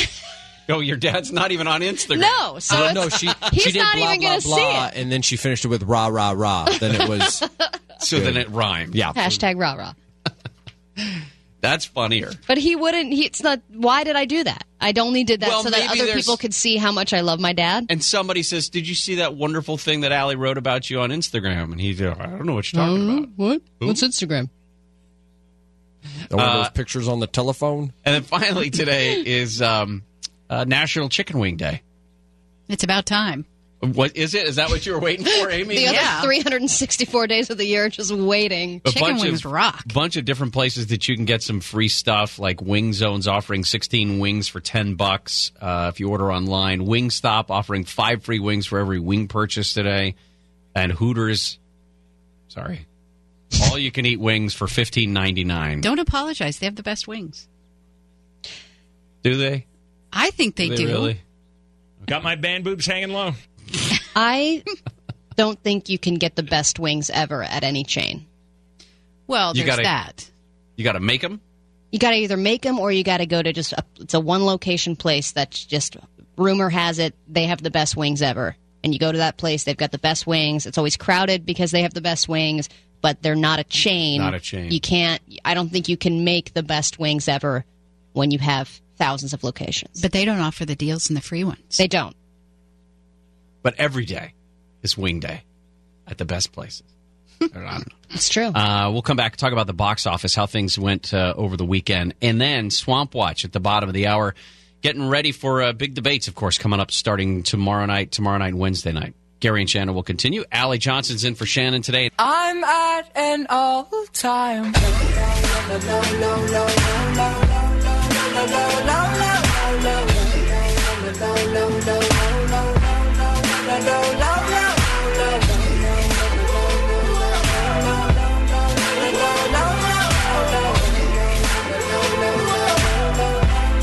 Gary and Shannon. KFI AM 640. Big stories at uh, 1 o'clock. We're going to get an update on the Garlic Festival shooting up in Gilroy. Three people were killed a six year old, a 13 year old, and then a man in his 20s. The 19 year old shooter was identified. He was also shot and killed by police. So four dead. On Swamp Watch, we'll jump into uh, the president talking about uh, Elijah Cummings, the congressman from Maryland, also going after Al Sharpton. And then, of course, the uh, Democratic debates kick off tomorrow. The next debates, these are going to be in Detroit. First one is going to be tomorrow night. Uh, last night, or I sh- yeah, last night wrapped up the weekend for uh, the box office, and it looks like Lion King stayed at number one, despite the fact that the Quentin Tarantino movie opened as well. Everything you see exists together in a delicate balance.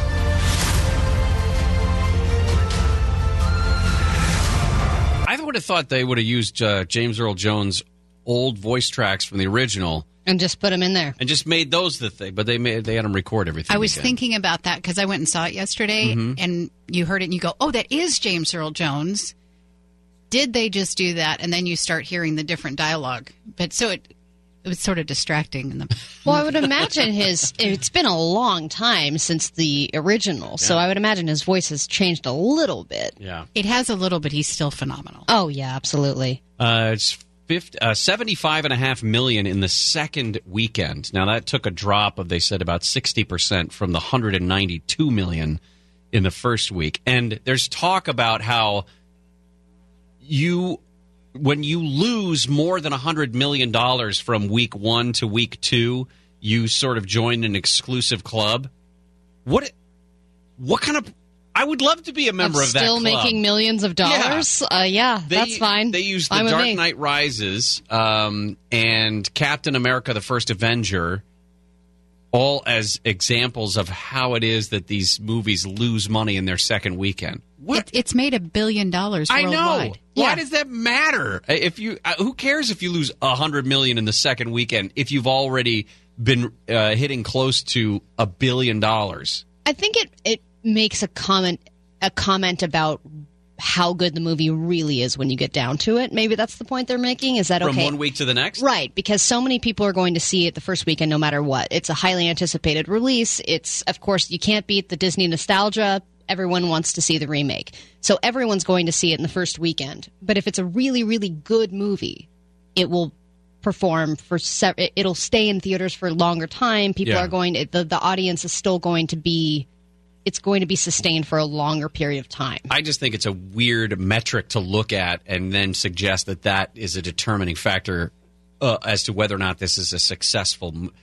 This is It's a, a known. This is Yeah. a known quantity. You know going into it, just based on the success of even the Jungle Book from a few years back, that this was going to be uh, highly anticipated, well made. It doesn't even have to be perfect, just well made, and then it's going to make a billion dollars It- easily. yeah it just doesn't it needs to not be a total atrocity It was not a total atrocity.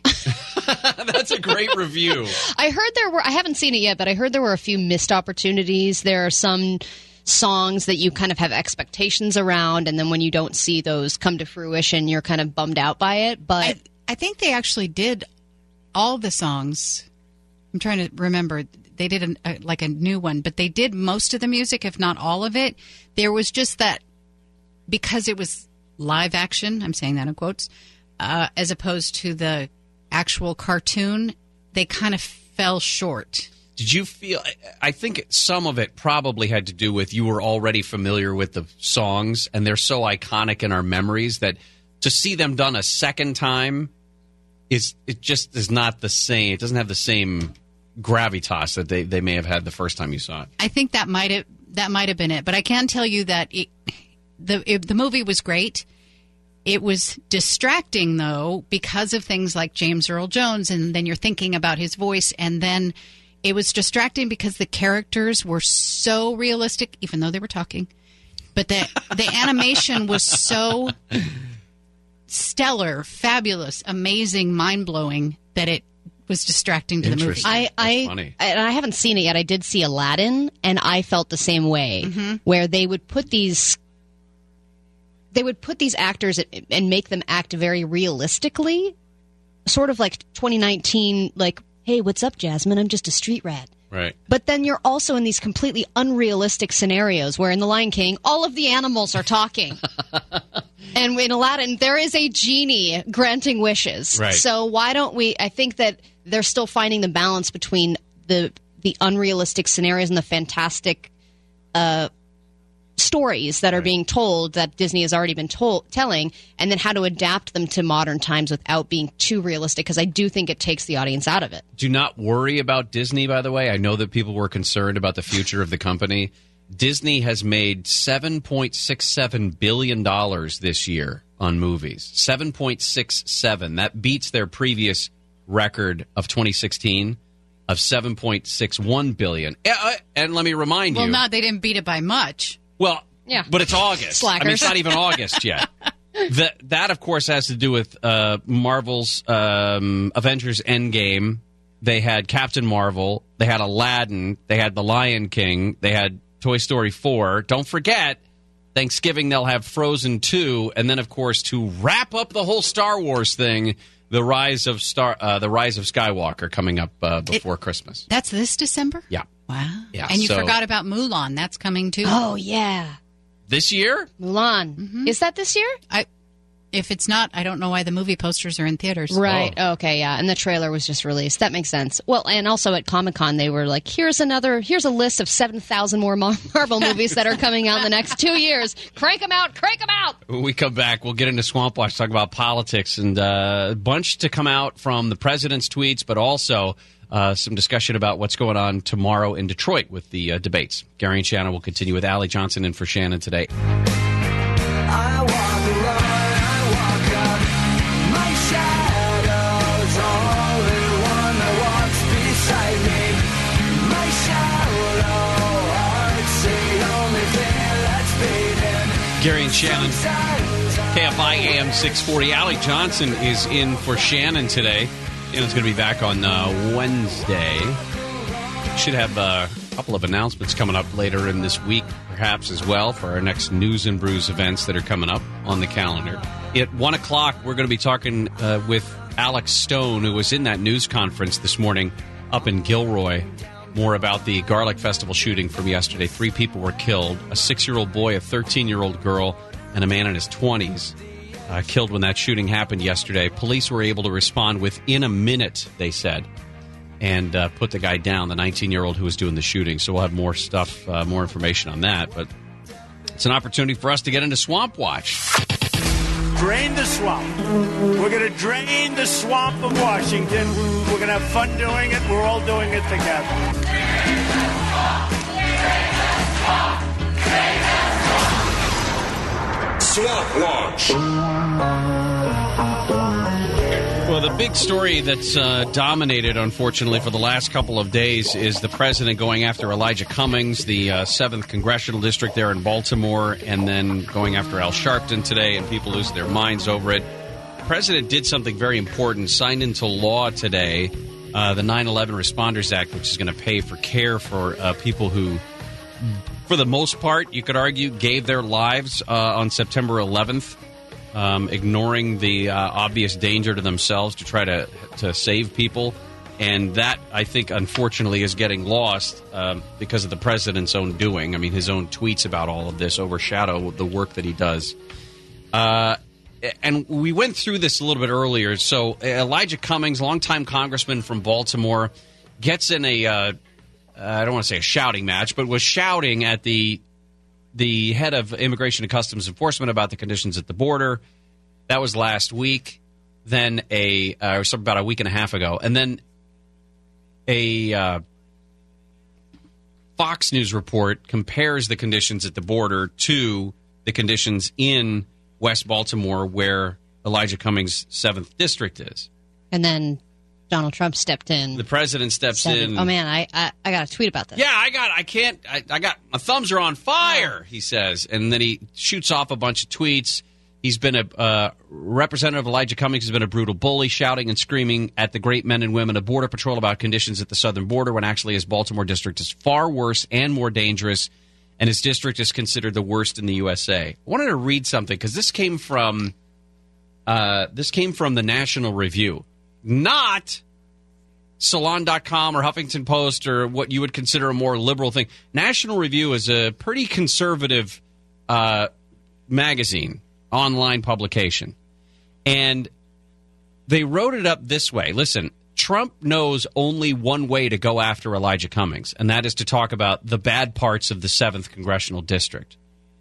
But that district is the second wealthiest majority black district in the entire country. Median average income 58,000. And by the way, I think it's uh I think it's 60%, 59, 60% African American in that district. It's got a $58,000 median household income, which is the second wealthiest black majority district in the country. 37% of the residents have a bachelor's degree or higher. That's about middle of the pack nationally. The highest employers in the district are Johns Hopkins University, Johns Hopkins Hospital and Health System, and the University of Maryland. About 87% of the people were born in the United States. Roughly 66 ident- 66,000 identified their ancestry as German in the last census. And what, what the point that this uh, that this writer makes in the National Review is you could go to just about any district. We were saying this earlier. And find any the worst district. part You're going to find bad spots. and then put a magnifying glass over those bad spots. And then there are people that'll read those tweets and read those things, and they don't know the information that you just shared. And they will make their own generalizations and their own judgments based on blanket statements like that. Now, the other thing that they ask you to do at this point is imagine for a moment that Elijah Cummings was not the congressman for the 7th District of Maryland. Imagine if somebody else, pick your favorite congressman or woman, what, Oh, just man. pick your Okay. favorite Let one. me go through my Rolodex. And yeah, everybody's got the top 10, right? and imagine that that representative was working for the 7th District in Maryland. Does that change anything, at least immediately? Does uh, And how long would you give that member of Congress, your favorite top 10 member of Congress, how long would you give them to change conditions in West Baltimore before you also said, well, you're not doing it, you get out? Right, but I mean, how much progress has been made over the time? Because he's been in that position quite a while. So there, mm-hmm. ha- I mean, the the the stats that you just shared, that seems like there have been many improvements in that area, and to focus on the things that are that still need work isn't exactly fair. Well, it's also I I don't necessarily know what the expectation would be for a member of Congress. I mean, I yeah, they have to represent that district. They have to make sure that they can get appropriations for the district. I understand that, but the day to day, literally ground level work that needs to be done is not necessarily the responsibility of a member of Congress. That would fall to city council and uh, district councils and things like that. I Those see. are Yeah, ones you wouldn't want to place blame just on that one person. yeah, I'm not saying that he's done a. I don't know if he's done a great job or not. I'll be honest with you. I haven't been keeping up on the seventh district of Maryland, but No, but it's just it's also it's President Donald Trump is trying to attack anything that he can to paint this person in a negative light and because other people don't have all of the facts, it's going to it's just a jab. It's a it's it's you're you're that's what a bully would do is you find anything that could be just construed as a weakness and you poke that thing as much as you can to irritate it. here's the thing: uh, Elijah Cummings, like many other members of Congress, has a uh, laundry list of other things that could have been talked about. That you know, tax issues and unpaid bills issues, and a couple of kids out of wedlock issues, and things like that that weren't brought up. So, and I don't know if it's that the president knew about that stuff and decided that that was off limits, or just didn't do enough, didn't do any homework on trying to find anything out about him. I don't know. Well, and I, you have to wonder.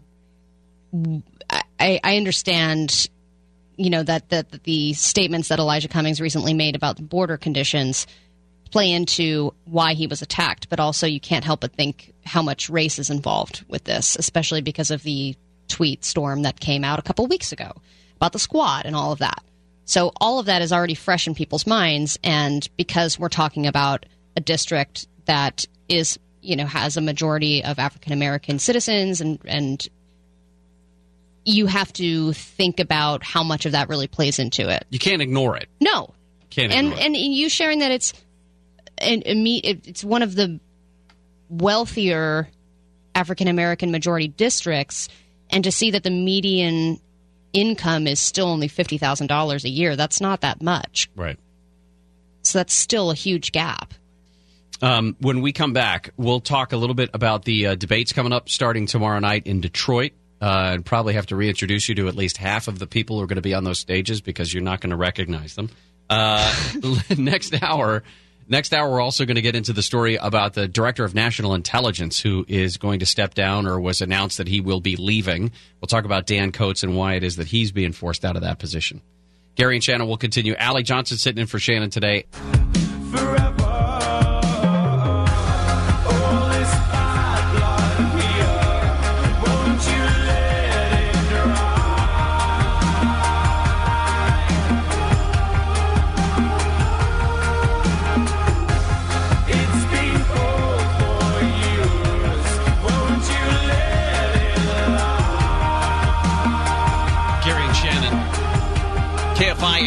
640.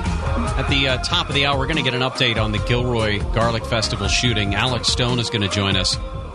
Right when we started the show today, the uh, police chief in Gilroy announced the at least descriptions of the three people who were killed a six year old boy, 13 year old girl, and a young man in his 20s killed when that man opened fire. A 19 year old guy opened fire on the Garlic Festival. He was quickly uh, engaged by police. They said within a minute. We're going to get some more details from Alex coming up at uh, at the bottom, or sorry, at the top of next hour. At the bottom of next hour, David Ortiz, baseball player, David Ortiz for the Boston Red Sox, finally out of the hospital after having uh, survived a shooting in the Dominican Republic. I didn't realize he'd been in the hospital this whole time. The entire His story time. is fascinating. Um, I watch uh, baseball games on the MLB app and the MLB.TV, and they replace the local commercials with an MLB commercial. Somebody paid for MLB, et cetera.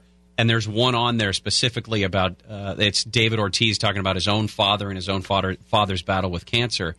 It's just eerie knowing that he's been in the hospital Right. this whole time, and David Ortiz is just sitting in the locker room going, "This is my poppy." Hmm. Anyway, um, we're in the middle of Swamp Watch. Ally Johnson is sitting in for Shannon today. We're talking about how uh, Joe Biden realized this is. I to me, this is funny. That this is a, this is a weird scramble that Joe Biden realizes he has screwed up, or he screwed up in the debate in Miami. And that this is just now being talked about. You just realized you screwed up? Well, I didn't even think he. I didn't even think he screwed up. I mean, it's not like he stepped on his own. Uh, Johnson, sorry, sorry for the. Oh, I'm used to it. It's okay. Okay, good. It's okay. Uh, friends in my family, these jokes. It's just that he got called out on some stuff that he maybe wasn't ready to defend yet. He wasn't prepared he wasn't it, yeah. prepared. But I didn't. I didn't see. I, I didn't. It didn't seem to me as a as a screw up because when you look at the polls that have been taken in the week since then, others other candidates, Kamala Harris specifically, she got a bump in the polls after the debate, but Joe Biden didn't lose very much, if any, support. Yeah, I think that just a lot of people had high expectations of him going in. He when when he entered into the race, there were a lot of people who were really excited. Every, all eyes were on him at that second night of the debates, and then to see him kind of bumbling up there and being like, "Oh, whoa, uh," and like his little old man smile wasn't really getting him that far. I just think Cute he- old man smile. I think he underestimated the vigor with which these other candidates were going to go after him. I feel like he he entered the race thinking, um, I am the elder statesman here. I served two terms in the White House as vice president. I've been in the Senate. I've been around for, for 40 years. I will be respected by some of these people or by all of them. And I don't think they, I don't think he expected them to go after him the way that they did. Yeah, he was in a Shark Tank, and I and I think yeah, he with hit he has this kind of calm, cool, and collected demeanor most of the time, and because that moment happened at the debates, it raised a lot of questions as to whether or not he has the the veracity required to take on somebody like Donald Trump Yeah. because Kamala Harris was so pointed and so aggressive. And so a lot of people looked at her and went, well, that's, that's the energy that we need to take on what's going on right now. So there were a lot of people who had doubts based on Biden's performance. They're like, can't just touch foreheads with Donald Trump and make it all better. Touch foreheads. I mean, that would be. Uh, it's a good Joe Biden move, actually. Uh, the the problem with to- here. I'm gonna uh, Wednesday this. night is that not only is he going to be sharing the stage with Kamala Harris again, he's going to be sharing the stage with Cory Booker. And Cory Booker, I mean, literally, they're going to be on either side of him. And He's going to get it. he's going to get it. And he, I don't know if he's ready. I don't know how you would get ready for that. Those two people are very capable of making very pointed arguments against you. And if you're not prepared, you're going to look like a big dummy up there. Yeah, and if if it happens again, then I would really start worrying about Yeah. Um, I a decline. this uh, this is a, an important thing for him uh, for Joe Biden. This is an important debate coming up, but the most important one I think comes up in a couple of months when we talk about September because by then the criteria for getting onto the debate stage then is much more difficult and in terms of the number of donors that you have to have, the polling numbers, et cetera. So it's much less likely we're not going to see two debates with 20 people on them. It- I don't think there are enough podiums. I think we're going to see in the September debate probably closer to eight or nine people, just based on the criteria. Do you think Marianne Williamson will still be in there? No, but that's too bad. She's so entertaining. They're so great. I, I I described her as like every uh, every bad female character from an early '80s primetime soap opera. Like that's what she reminded me of. Who just has a weird accent that makes no sense. Yeah, like Just like, Dorit on Real Housewives, or uh, Madonna after she married a guy for two Ye- months or whatever. Yes. There are just more questions than answers there. All right, we come back. Uh, Alex Stone's going to join us. An update on uh, on the situation up in Gilroy from last night, where three people were killed.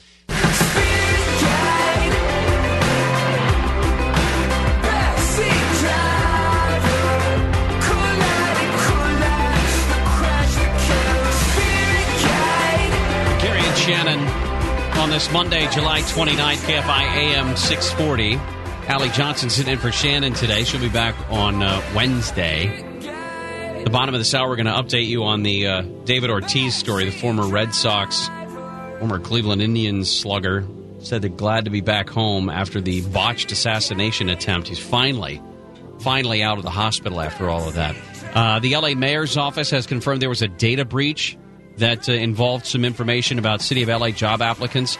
Uh, NBC4 said that this was personal information for about 2,500 LAPD officers and another 17,000 police officer applicants that had some information stolen in their uh, in this hack in this data breach, and those affected were, notified over the weekend via email. Well, we've been following this story, unfortunately, for the last, uh, say, oh, 12, 18 hours now. The story of the shooting at the Gilroy Garlic Festival. A 19 year old has been identified as the gunman, but we heard today the. Uh, at least descriptions of the three people who were killed. Alex Stone, we uh, we were lucky enough to see you there in that news conference up in Gilroy. How's it going? Hey guys, uh, yeah, we got a bunch more details out of that when police came out and described what they're doing to try to figure out the motive in this case, to try to piece it together. And that's really what a lot of this is. We know that they are looking at some of his online postings and that there's an Instagram post that seems to uh, be somewhat sympathetic to uh, different white supremacist uh, ideals, but at the same time, there's nothing indicating that, that this was domestic terrorism, anything that was led by white supremacy. This may have just been an angry guy who had some of these beliefs, but wasn't linked to any group. But they're going down all of these different possible avenues to try to, to figure out what his motivation was. And they really don't know right now. But we know that he bought his weapon, uh, an AK 47 uh, type rifle, bought it legally on July 9th in Nevada then carried it into California where it would have been illegal to, to buy it in California. Used that weapon yesterday, cutting his way into the security fence with some kind of tool, opening up a hole, crawling through it, and then opening fire on the crowd uh, as the Garlic Festival was wrapping up. People were listening to the final song from a, uh, a cover band, a classic rock, rock cover band, and uh, they were just finishing up, and then he opened fire. And uh, among the dead, six year old uh, little boy, uh, Stephen Romero, a 13 year old girl, and a young man in his 20s, all of them dead.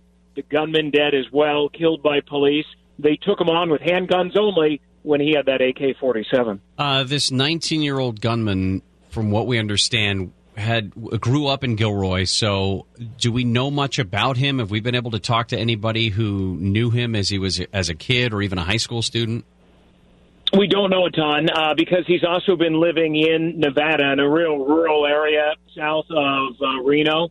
And he, it looks like he kind of split his time between the two. Police say that looks like he was back here in Gilroy spending time living with his dad. His dad's home was raided today. There was a, a search warrant executed at his dad's house. We could see them coming out with boxes of evidence with what looked like a gun bag, like what you would put a rifle in, camouflage. They were going through the vehicles that, were outside the house. You know, very similar to after San Bernardino or after any mass shooting, that you see all of these search warrants being executed, and they're being executed now at any location that is somewhat connected to this 19 year old. And uh, they're probably going to continue uh, tonight, tomorrow, as they try to, to piece all of this together. Is there any kind of status update on the 15 wounded? I know last I had heard their condition was critical to fair. Is there any change with, that? Yeah, not all of them are that serious. Some of them are, and uh, we don't have a lot of updates on them. The, the hospitals here have been, and police as well, pretty uh, hush hush about what their conditions are. But we know that some of them uh, are pretty seriously injured, including the six year old who died, uh, Stephen Romero. His mom and his grandma were also hit by gunfire, and it's unclear right now if they know that he's gone. We've heard from the other grandma, and she says that he was vivacious. He was yeah, just the the sweetest little boy. And that's the thing, Gary. You growing up in the Bay Area, you know that the Gilroy Garlic Festival. It's a family event. It's been going since 1979. A lot of kids go, grandparents go with the families. It's big, a hundred thousand people attending, and just you look at the the ages of the dead: six years old, 13 years old, man in his uh, early 20s. These are young victims because there were so many young people there. Yeah, Alex, thank you. Appreciate it. You got it. Thanks, guys. Alex Stone there with the latest from uh, from Gilroy. Yeah, I, you'd be hard pressed to find somebody who's from California who hasn't gone there. Yeah, you got. I mean, it's a bucket list thing. You got to go. And you don't even have to like garlic. I mean, it's just No, It's just that it's it's, not one about of those, It's one of those iconic festivals, small town, homey places to kind of. It it uh, signifies when I'm driving up home to the Bay Area to visit family. When I smell the garlic, I know I'm getting close. Yeah. Um, the uh, the story about who this kid is, I mean, we'll we'll be able to piece this together, I assume, in the next few days, and that's what obviously what police are doing. This morning, when the uh, police chief got up there, there were a lot of questions about this guy's exposure to social media or his exposure on social media, and what sort of groups or anything that he was involved with. And the uh, the officer was saying, the chief was saying, we just we're not going to talk about it yet because they're still in the process of putting all that together and then working with all these different agencies as well. It it does it I don't know if it concerns me. That's not the weird. The one thing that I think sticks out to me most significantly about this is that he went through the process of finding a way in, knowing that that was going to be his target. He found a way in. Right, he knew the security measures of that festival already. Right. He knew that there were security checkpoints and metal detectors, and he knew that there was a fence back there that he could get in. He premeditated all of this, but we don't have a specific target. It just seemed like, from what the witness accounts were, that he was just spraying, going back and forth, just kind of aimlessly. Mm-hmm. All right. Uh, when we come back, the latest on the uh, director of national intelligence, Dan Coats, is going to step down as the DNI, and there is a guy who kind of made a name for himself, at least nationally, in the Mueller hearings from last week. We'll talk about him and what John Ratcliffe would bring to the director of national intelligence position. Gary and Shannon will continue in just a moment. Ally Johnson sitting in for Shannon today.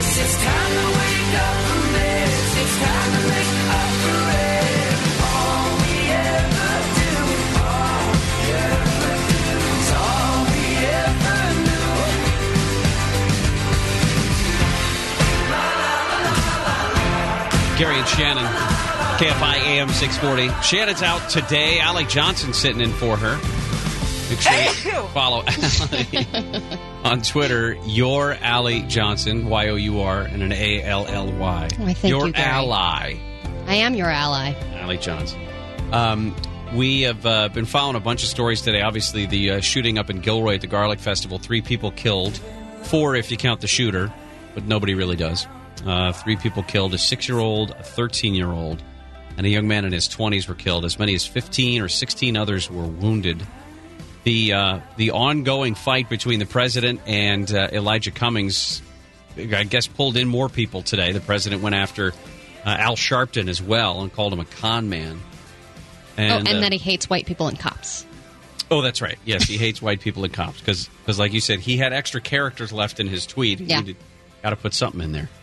Uh, the other big story out of D.C. is that Dan Coats is out as the uh, the director of national intelligence, guy who oversees and sort of uh, is the the skinny part of the funnel when it comes to all of the in, uh, intelligence agencies in the United States and getting them to the president, getting all of the uh, information to the president. The relationship between Donald Trump and Dan Coats has never been great.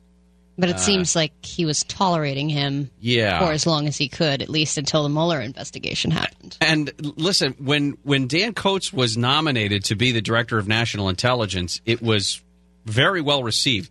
That goes, I mean, that was not the case with almost all of the other nominees that the president wanted in his cabinet. Think of think of Betsy DeVos or Ben Carson or Rex Tillerson. I mean, all the, these were not people that were considered great at what they did, and they got a lot of pushback. Dan Coats was one of those where Democrats even said, "Yeah, we like him. He's good at what he's going to do, and he really brings a certain amount of uh, credibility to it." So, was- shocker, he's now gone. Right. Well, it did take two years, but like you said, it was almost immediate that there was some conflict between uh, Dan Coats and Donald Trump. The first was when Dan Coats told House investigators and then eventually the Mueller uh, investigative team that the president wanted to come out with a public statement, or he wanted the director of national intelligence to come out with a public statement that he had been exonerated by this election interference investigation. Right. So they said no, because that's actually not true. Well, he said no because it's not appropriate for him to comment on all of this, and he said, given all, uh, given the nature of my position and the information which the president and I share, it's not appropriate for me to comment publicly on on any of that. How So- dare you? how dare you do what you're not supposed to do or not do what you're not supposed to do the, but the biggest fight came if you remember the helsinki uh, press conference that helsinki press conference was one of the more odd things i think we've ever seen i think everybody can agree on that with an american president standing next to a russian president and saying to the world we have the best intelligence capabilities in the entire world that tell me that Russia interfered in the election. Whether they changed the outcome or not is to be determined, and at that point still hadn't been yeah, determined. But we at least know that there was interference. But we knew they were interfering. And the president said, "But I trust this guy here, who's a notoriously bad actor, but but I trust him instead of Dan Coats and the national intelligence apparatus that we have." That was one of them. In fact, um, former top officials uh, called these comments unbelievable. Former CIA chief John Brennan called them treasonous. I don't know if I go that far as just uh, uninformed.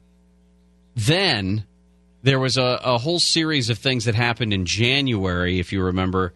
Dan Coats got up there and suggested that there are bad, bad things going on, incredible threats from North Korea, from Russia, and from ISIS and China for different reasons, but but basically that North Korea is never going to give up its nuclear ambition. ISIS is always going to be a threat. Uh, Russia is always going to try to interfere with us. Uh, and China has a lot more going for it economically in terms of uh, undermining our economic power. And then again, how dare you? And the president said, job. "Yeah, the president said you can't do that. You, you, I disagree with you." Which is, you, you can, I guess, you can disagree with him. But what Dan Coats' job was, uh, was to look at the information coming to him from the different intelligence agencies and synthesize it to a point where he's not making it up. I mean, he's not reading something and going, "Well, you know what." I was reading a comic book the other day and it made me think that the Chinese are out to get us. This is just my opinion, completely unfounded. Right? No, no, that's that's not what he does. He's relaying information that he's getting, and then he's being his he's now being fired or asked to resign for doing his job because what Donald Trump wants is somebody who's a blind loyalist, and No. that's now who he's nominated. Now, Dan Coats had said, at least in the letter that it, that was published today, I never intended for this to be a permanent thing, which is a very nice. I guess that's what you do when you're in when you're Sure. in biz, uh, government like that. You say, I, I didn't mean to keep this job the whole time, so that when you do get fired, it looks like you meant to get fired. But John This was just a side hustle for me. I actually just Yeah. want to be a rideshare driver. I'm yeah. If so, if you need me, if you're in the D.C. area, the North Metro area, just look up uh, look up Dan. I drive a Dan C in the sedan. my Kia Sport. Um, so John Ratcliffe is the guy who's going to be the the replacement. John Ratcliffe is a Texas Republican. Went after Bob Mueller the other day uh, in the Mueller hearing in Congress and suggested that there was no reason that M- Bob Mueller should have written in the report, or Bob Mueller's people, it sounds like, should have written in the report that they couldn't exonerate the president, that there was no legal reason for him to put that in there. And John Ratcliffe made an, made a point. Uh, it was one of the very few sound bites that was played over and over again from that. And John Ratcliffe, by the way, he's not he's not just randomly a guy out of Texas. He does have some experience in anti-terror. He worked for the Justice Department working anti-terror. He has been talking a lot about intelligence and been involved in intelligence before. So it's not random. It's not like he's he's just picking a guy who he likes uh, the color of his shirt or something. Sure, he's also one of the most conservative uh, legislators. Yeah. But he also, I guess, in a recent interview, he said that he felt that the special counsel's report and its conclusions were not from Robert Mueller, but rather were written by what a lot of people believe was Hillary Clinton's de facto legal team. So, in a way, who he's nominating for this new position kind of believes in conspiracy theories. Well, the, the questions that need to be asked of him in the Senate are very clearly whether or not Russia interfered in the 2016 election. The only answer is yes. Yes. And and still, will you pull out all the stops to make sure that that does not happen again? And the answer has to also be yes. Right. But we'll see. I mean, he's got a couple of weeks before he gets into that.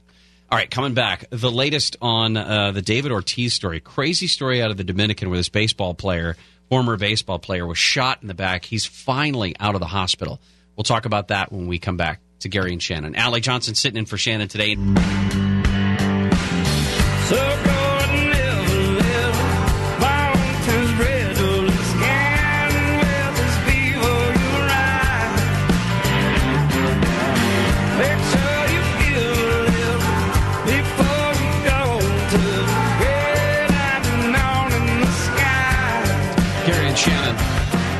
KFI AM 640. Shannon's out until uh, Wednesday. So Ally Johnson is sitting in for her. We've been talking about a bunch of stuff today that we'll keep all our eyes on, of course. Later this afternoon, they're expected to hold another news conference up in Gilroy after the shooting at the Garlic Festival killed three people, four if you count the gunman. Uh, the director of national intelligence has uh, decided that he's gone. We were just talking about that. Dan Coats is out. Uh, John Ratcliffe, a congressman from Texas, is going to be nominated to take over for him.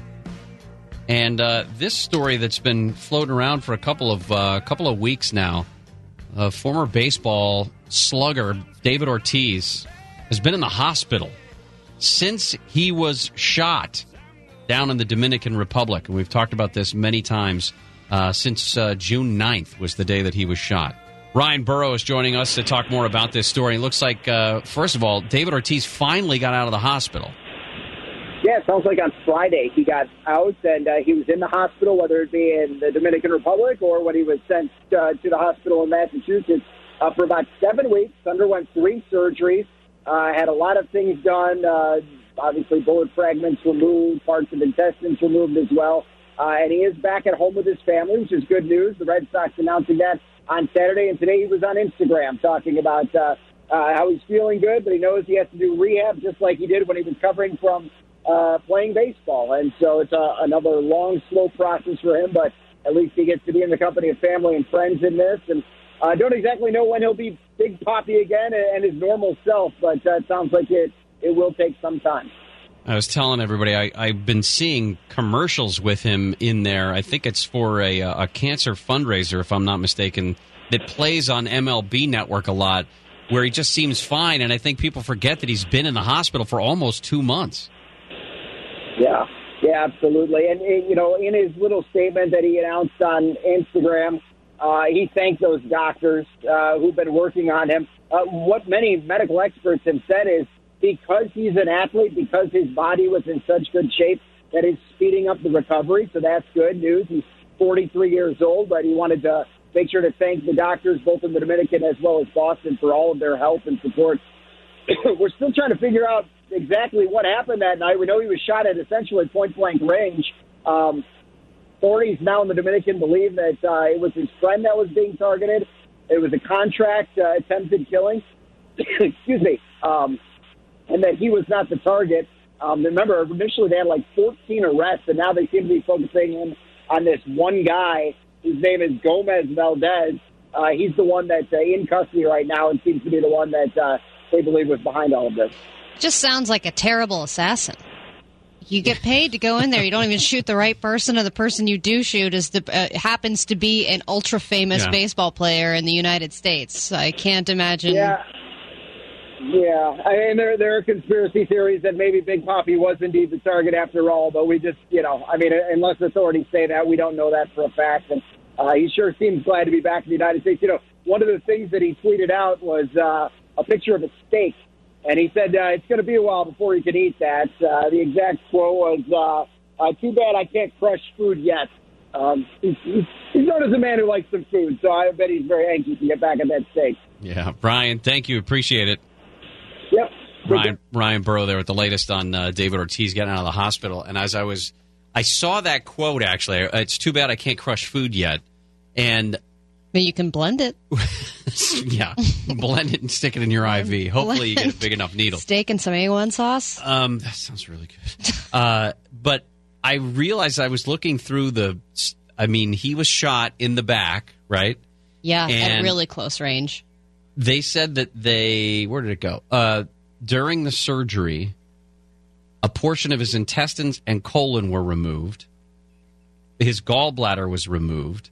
Oh. He had damage to his liver as well. Oh no. So There's going to be a lot of permanent damage there. Then you can't because you can't. I mean, being shot in the back for one, that's Right. something. Back problems, they last. You know, especially. I mean, like they're saying, of course, he's an athlete. He's always been in very good shape, so his recovery process is going to be a little easier. But still, I mean, being shot in the back at close range, you're going to have those problems carry with you forever. And then if you've got on top of it part of your intestine being removed, that changes changes a lot of things. I'm and I'm curious about this ongoing discussion about w- the, even the conspiracy theories about whether he was the target, Right. whether his cousin was the target, why the guy was so bad at what he did, the, the shooter in this. Why wouldn't he? I'm not suggesting this is a valid form of of, uh, of employment, but why wouldn't he shoot him in the head? I mean, if he was if that was the job, right? Then That's why I just think this guy's a horrible assassin. Yeah, I mean, maybe he went to some discount hit place because that's just that just seems it seems like he just ran in there, shot somebody, and then ran out. He didn't even shoot the right person, and probably not in the Yeah. right place. And I was going to say, you make the point. Like he's got one picture. Oh, I'm going to I'm going to kill this guy. This one. And then all of a sudden you see Big Papi, and you're like, what? I don't know. He's the most famous Dominican right, now in the world. Everybody would recognize him. All right, um, we're going to revisit this Area 51 thing. This is getting serious because the clock is ticking, and uh, there's just not enough. There's not enough people out there saying that this is a dumb idea. Because it's not. Okay, you've just proved my point. You guys All have right. fun with that. If 5 million people signed up for this thing on Facebook to storm Area 51, now a couple of weeks out, we should go. All 5 million of those people should go, yeah, it's not really a good idea. Yeah, but there were also a million people that signed up to go to Goatchella. You When- know, When is Coachella? well, it's I would, right. I would go to Coachella. But a lot of people say that they're going to do these things and they don't actually do them, is my point. You sign up for these stupid things on Facebook and you're like, oh yeah, Coachella. Oh yeah, storming Area 51. These are going to be awesome things. And then when that date rolls around, you're like, mm, I'm just going to stay home and eat wings. We'll come back and explain why some areas of Nevada could be overwhelmed when it comes to the end of September. Gary and Shannon will continue. Ally Johnson sitting in for Shannon.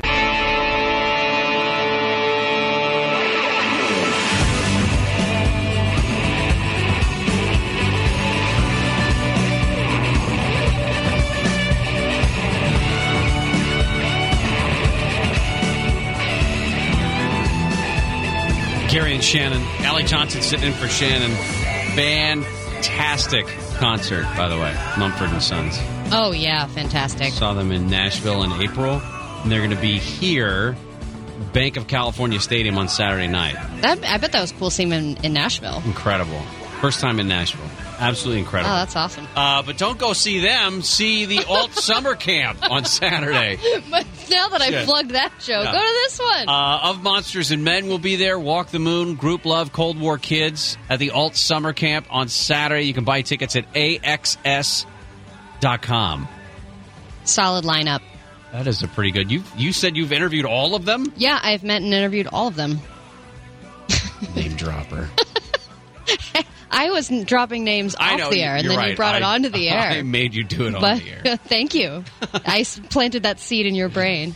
Uh, we were talking. All very nice people. And the girl from Monsters of Men, uh, her favorite American snack is candy corns. I do know that about her as well. Yes, That's an odd thing for someone to like from Yeah, outside of like, this. candy corns.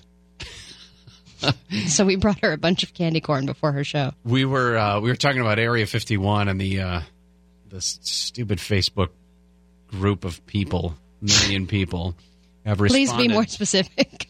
have responded to this internet post for calling for people to Naruto run at Area 51 because they can't catch us all, and let's see them aliens.